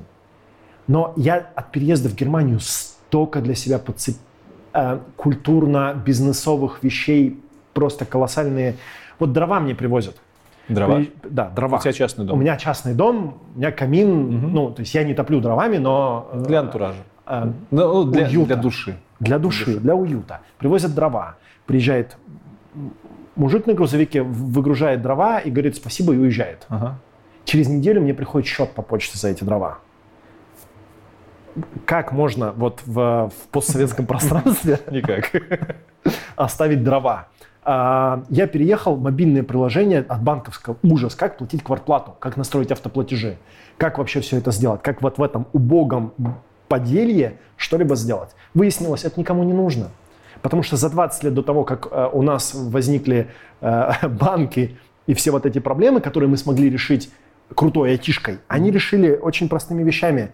Любая компания может тебя чаржить, если ты им просто дал письменное разрешение. И ты можешь этот чардж отменить в течение, по-моему, года с чем-то. Mm-hmm. Доверяют люди просто. А потом я уже говорил про то, что, например, все врачи – это ИПшки. То есть есть в больших госпиталях, но все врачи, будь то терапевт, что угодно, ИПшки, да, насколько развит малый бизнес. Ты уверен, что ты найдешь еще какую-то страну, в которой будет лучше? Пока выглядит так, будто бы ты офигел от крутизны того, как это работает в Германии, и этим сейчас наслаждаешься. Я очень хочу посмотреть Штаты, я хочу понять, в чем отличие. Тогда наброшу еще. А зачем ты перевез своих друзей в Германию? Зачем ты перевез родителей в Германию? Они тоже хотят быть жителями... Там есть семейная ситуация, почему Германия получилась mm-hmm. только по той причине, что я мог перевести родителей. Mm-hmm. Ну, потому что на пожилых людей очень тяжело получить документы, а у меня так получалось, что на родителей можно получить документы mm-hmm. в Германию. И именно поэтому Германия, например, да, гораздо логичнее было бы поехать в UK, потому что я, например, немецкий до сих пор не выучил, к моему стыду. Я знаю «Eins, zwei, drei», и на этом, пожалуй, мой немецкий практически заканчивается. Это стыдно, это плохо, надо мне это исправлять, потому что я живу в стране, и мне явно надо начать учить язык. Но немцы чертовски хорошо говорят по-английски. Они все очень стесняются, потому что для них... хорошо знать английский, это не для нас хорошо знать английский. И когда ты им говоришь «do you speak English», они говорят «no». Но на самом деле они, скорее всего, говорят лучше тебя. И нужно просто не спрашивать, а начинать говорить, они будут вынуждены ответить, и диалог пойдет. И вот, к сожалению, немцы очень хорошо говорят по-английски, поэтому я до сих пор не... Единственное место, где не говорят по-английски, это в ФМС, Федеральной миграционной... Ну, это вот единственное место. Мне кажется, это прямо... Ну, хорошо. Я все равно вернусь к своему вопросу. Почему... Для кого-то может показаться, что это не история про посмотреть страну, а это обычная миграция в Германию, потому что ты переезжаешь сам, перевозишь всю свою семью и рассказываешь, что там классно и круче, чем там в СНГ. Я неплохо зарабатываю. Угу. Я зарабатываю достаточно для того, чтобы быть единственным человеком, который работает в семье. Угу. Да? Я очень люблю свою работу, и я хочу на ней концентрироваться. Но при этом я еще хочу уделять, как-то так, чтобы детьми кто-то занимался. Я ими занимаюсь некоторое время, да, но я понимаю, что если дети будут смотреть большую часть времени мультики в телеке, да... Ну, это фигня. Это фигня, да. С другой стороны, у меня у родителей как-то так получилось, что не получилась карьера. Им там лет еще немного, типа 60, а супер каких-то перспектив нету, и в целом работаешь, не работаешь, какая разница, да. Но им нравится детьми заниматься. Вот у нас какой-то такой союз. То есть они там таскают детей в школу, они таскают детей на эти... Резонно. Ну, то есть у нас получилась некоторая коллаборация. Угу. Детьми реально хорошо занимаются те люди, в которых... То есть у нас не бабушка с дедушкой, которым таким, знаешь, отгрузил, типа, и они там чупа-чупсом, я не знаю, там, тебе там... Ну, то есть у нас бабушка...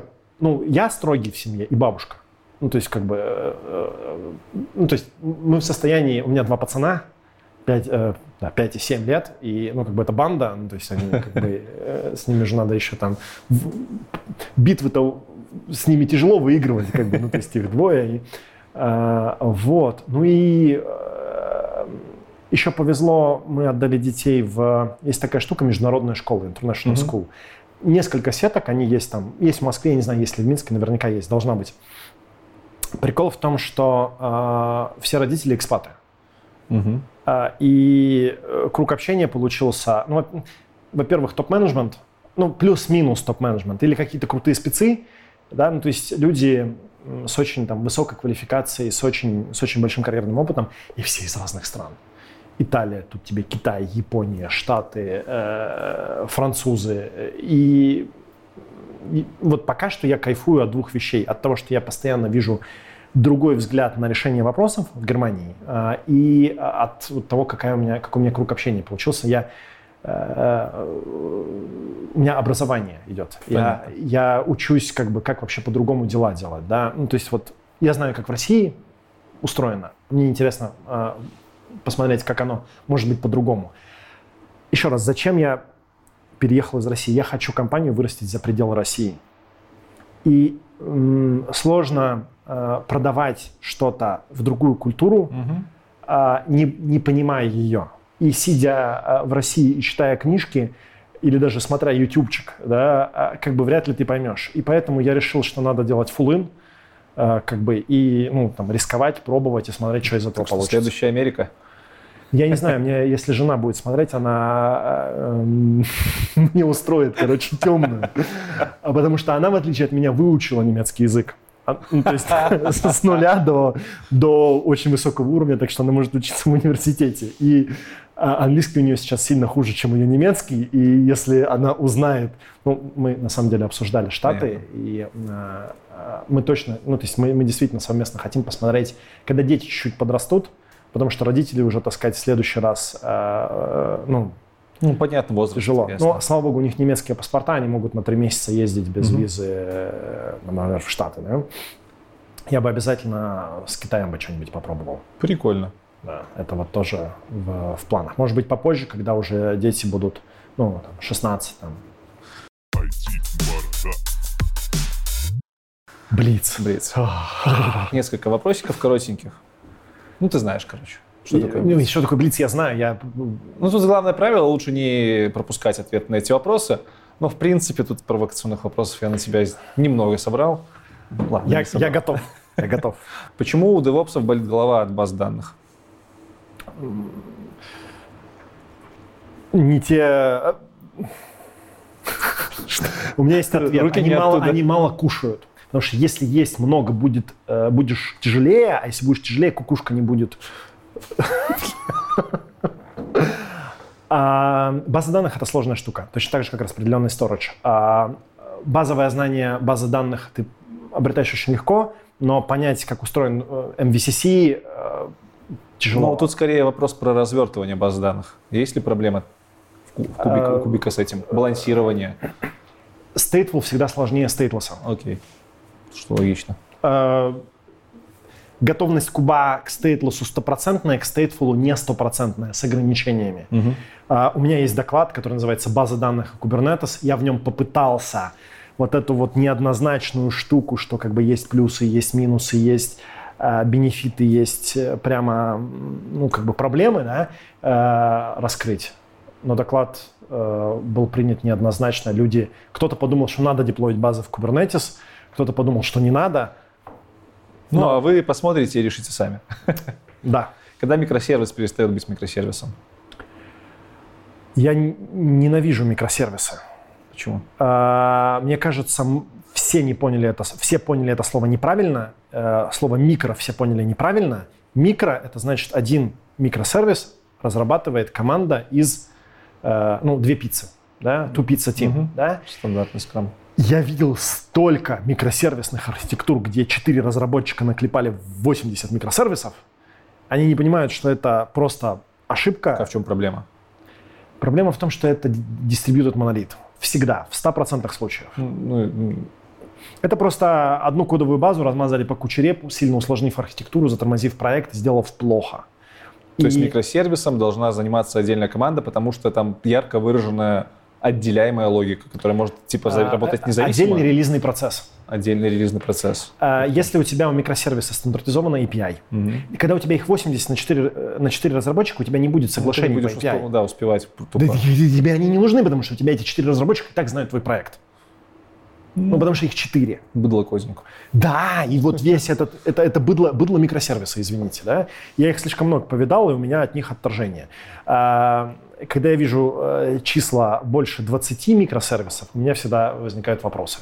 Как бы не перестарались ли вы, ребята? Ну, на команду, хорошо. А если взять технические характеристики? Есть ли какие-то ограничения у тебя, по твоему мнению, под которые микросервис уже не попадает? Допустим, ну, по логике вещей микросервис отвечает какой-то одной задаче. Окей, но если там микросервис под собой использует 25 баз данных, вот какие-то формальные есть ограничения? Это все ерунда. Из-за чего возникли микросервисы? И тут спич быстро, блиц превратился в антиблиц. И извините. Ты отвечай сколько угодно. Вопрос короткий. Блиц, отвечай сколько угодно. Классно. Значит, был у нас монолит. 1000 разработчиков в один реп-коммитили. 1000. Представил? Нет. Подожди, ну такие проекты их много. Да ладно. Ну 200 разработчиков в один проект коммитили. Ну, я ребенок Agile, Хорошо. И им было реально тяжело. Очень тяжело было интегрировать изменения, много изменений в одном репе. Очень тяжело держать соглашения и так далее. И вот эту проблему пытались решить микросервисами. Поделив вот этот жуткий монолит на кусочки, на продуктовые команды. Каждая команда имеет свой продукт и разные релизные процессы, разные приоритеты у разных команд. И они друг другу не мешают, взаимодействуют на уровне хороших контрактов. Вот это микросервисы. А то, что у нас пилят, и то, что все я видел... Это... То есть микросервис может быть и жирным, в принципе. Это разделение немножко на другом понятийном уровне. Да, конечно. Жирным с точки зрения кодовой базы. Потом есть другая тема. Мы сами делаем кучу... То есть у нас во Фланте есть команда веб-разработки, там 3 человека, и у нас напилено несколько десятков микросервисов. Может быть, даже больше. Вот если в таком 100 напилено. Но мы не называем их микросервисами. У нас бывает репчик с 20 такими сервисами. Бэкэндик, фронтендик, обработчик очереди, второй обработчик очереди, третий обработчик очереди. Какая-то фигня, которая notification шлет. Это, не микросервисы. Да, удобней проект, особенно при наличии Kubernetes, удобней проект делить на кусочки, чтобы его можно было скейлить отдельно, да, потому что тебе там бэкэндов не хватает, подрефакторить что-то. Может даже на разных языках писать, потому что это совершенно не зашквар положить в один реп гошку с рубями. Нас же не смущает там, не знаю, Node.js положить с PHP. Ладно, просто кого что смущает, это отдельная тема. Значит, вот маленькие компонентики, можно сервис разбивать на маленькие компонентики. Не надо называть это микросервисами, не надо говорить, что они должны взаимодействовать только по API, да? Пусть они пишут в одну баску, пусть в этом репе лежат миграции, пусть они даже на разных языках. Их удобнее скейлить, но это не микросервисы. Микросервисы — это про взаимодействие разработчиков. Это про то, как поделить гигантскую команду на подкоманды. И когда Netflix говорит, что у них там микросервисы. А когда классная компания из 20 разработчиков говорит, что у них 70 микросервисов, это нонсенс. У них их может быть максимум 2. Про микросервисы. Да ладно, все, уже хватит. У меня был доклад, и я пытался объяснить вот эту фигню. Короче, у меня не получилось. Доклад называется, по-моему, «Микросервисы. Размер имеет значение». Ну, понятно, это попытка. А почему не получилось, как ты понял? По фидбэку в комментах? Ну да. Но я понял то, что, люди слишком сильно верят в эту историю. Но это сложно, когда приходит человек из DevOps и говорит разработчику, что микросервис — это вот твой монолит, который ты всегда считал монолитом, это микросервис, может быть. Ну, нужно менять логику, понимаешь, это сложновато. Фаулер. С первого раза сложно. Фаулер. Да, Мартин Фаулер. Там есть определение микросервиса. Вот если его внимательно прочитать, вот я просто сейчас его там, так или иначе повторил, да, и там ничего не сказано про размер. Окей. И все сказано про то, зачем это было сделано. Средняя заработная плата сотрудника вашей компании? Ну, со мной или без? Ладно, возьмем во внимание на DevOps-инженеров, которые у вас в команде. 150. Это евро, доллары? 1000 рублей. 1000, у меня в долларах, я же белорус. Слушай, ну в России в долларах... Это где-то 2 косаря примерно. Да, но это совсем недавно было не 2 косаря. Да? Я не знаю по курсам как. Мы нанимаем много кого, давай так. Мы знаем, то, что на рынке зарплат DevOps вилка на джуна от 80 тысяч рублей до 250 тысяч рублей. И вилка на синьора от 100 тысяч рублей до 300 тысяч рублей. Это полный дурь, идиотизм и нонсенс. Ну, то есть рынок... ну ты же знаешь, что здесь, потому что диопсы до хера получают. Вот. Ну, грубо говоря, 2 косаря для диопса у нас, мне кажется, любой скажет, что ну да, это норм. Из разработчиков я диопсов не беру. А проблема с диопсами в том, что их настоящих, таких, которые реально понимают глубоко в эксплуатации, реально понимают нормально в разработке, да, и могут разработчикам, пусть они не пишут код на, что называется, на daily basis, да, их очень мало. И такие люди стоят действительно, как бы мы им готовы платить. А большая часть рынка — это бывшие админы, которые думают, что когда они повесили шильдик девопса, им сразу должны платить в 4 раза больше. Ну, конечно, рынок надут. Мы не знаем, я не знаю, что будет происходить. Мы берем ребят, которые готовы работать за разумные деньги. Ну, к сожалению, у нас нет возможности платить там, по 300 тысяч рублей. Ну, мы говорим про среднюю заработную плату. Это, мне кажется, прям норма. Да, значит, и мы даем очень хороший опыт, и у нас зарплата у всех растет постоянно. Это очень важно. А команда получает впрямую долю от клиентов, большую, и тимлид... Ух ты, бонусами фигачит? Да. Прикольно. Ну, то есть, вот прям впрямую... Нет, это отличный ответ. Предпоследний вопрос про тебя. Даже не вопрос, это скорее... Ну, короче, что бы ты посоветовал себе, встретив себя на первом курсе университета, если бы у тебя была такая возможность? Ну, что-нибудь не банальное, типа купить биткоин, а вот, например, да? Кстати, купить биткоин было бы неплохо. Я вообще не верил и до сих пор не верю в биткоин, мне кажется, это пузырь сдуется. Но что бы я посоветовал? То есть, что бы ты исправил, может быть, подправил? Может быть, это тоже будет банально, но я прям реально доволен тем, что получается. Я вот я уже сказал, был некоторый каминг-аут на тему того, что я излишне дрючил студентов, да. Я бы вот, наверное, научил бы себя лучше субординацию соблюдать какую-то? Нет? Не-не-не. Я не понимал то, что не все раскрываются на первом курсе, не все раскрываются под давлением, не все должны программировать сразу. И нужно давать по ложечке. У меня те ребята, которым программирование заходило, у меня добивались очень высоких результатов. Они там сейчас крутые чуваки. Ну, я знаю. Но я покромсал тех ребят, кому программирование было чуть тяжелее. Я не сделал это для них мягким.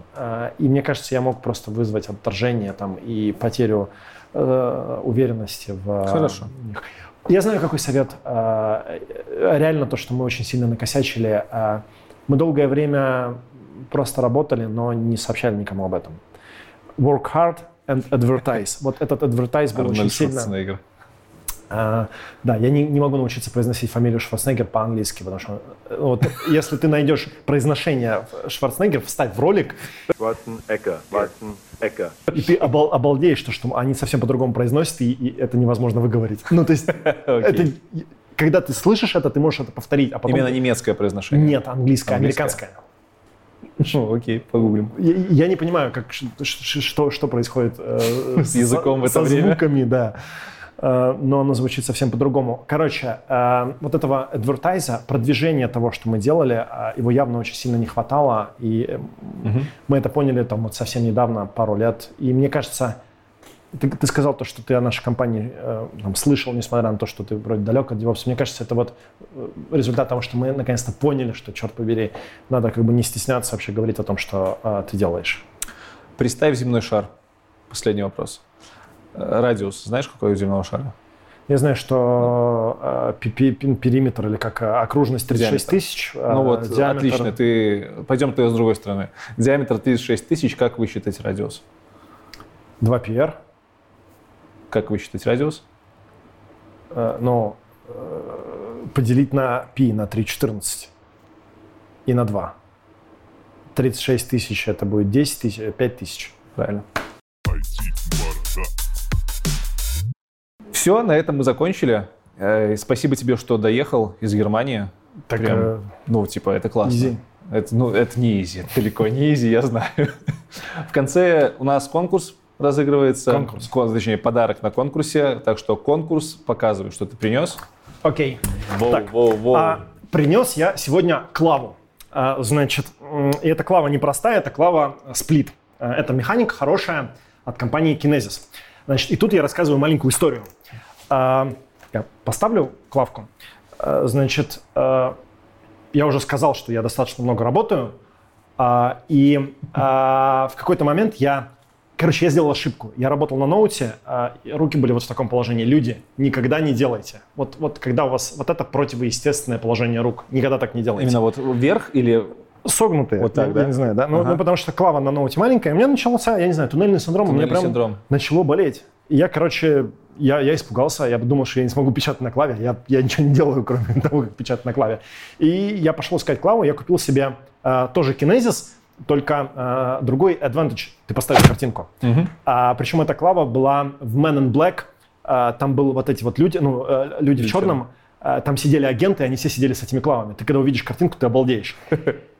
Я, на нее подсел, и у меня все прошло, я теперь супер быстро печатаю, и я теперь всем рекомендую механику, и я считаю, что это важно. Слепой набор? Конечно. Ты когда увидишь эту клавиатуру, ты поймешь. Вот, это более лайтовая версия, потому что здесь кнопки еще расположены нормальным образом, а не так, как на Advantage. Вот, но это очень хорошая клава, вот, и вы ее получите. За что? А если вы напишите в комментариях самый длинный конфигурационный параметр в конфиге Werf. Там он есть, вполне себе четкий, вы найдете. Вот нужно открыть werf.io, найти доку и найти там самый длинный параметр. И нужно не только его найти, а нужно еще самое лучшее объяснение, на кой черт мы его сделали. Ну что, нужно документацию будет изучить, правильно я понимаю? Да, но там никакого харда. Да, он там достаточно быстро находится. То есть мы ищем параметр самый длинный и самое четкое. Самое четкое, самое веселое объяснение, зачем он нужен. Да, зачем он нужен. Все, отлично. Хэштег конкурс. Пожалуйста, в прикрепленном комментарии оставляйте свои варианты ответов с самым длинным параметром и веселым обоснованием, объяснением того, что он делает, и получайте клавиатуру. Переиграли. Все, Дим, еще раз спасибо большое. Тебе спасибо. Был очень рад познакомиться, встретиться, и, надеюсь, не последний раз. Аналогично. А вы, ребят, обязательно поставьте лайк этому выпуску, обязательно оставьте конкурсный обычный комментарий, обязательно подпишитесь на канал компании Флант. У них в Ютубе есть очень классный канал, где вы рассказываете про классные вещи. Я смотрел ваши выпуски. Не подписывайтесь. Смотрите, если вы подписываетесь, вы должны ожидать, что там будут достаточно глубокие видосы про DevOps и про Docker, про Kubernetes, вот про все, о чем мы говорили. То есть, если вы так чисто по верхам, это, наверное, не лучшее место, но подписывайтесь. Да, ребят, обязательно сделайте, потому что мне контент очень зашел. Ну и, конечно же, подписывайтесь на этот канал, если этого еще не сделали. Все ссылки в сегодняшнем выпуске вы найдете в описании в Телеграм-канале. На этом уже точно все. Всем спасибо. Покедова. Пока.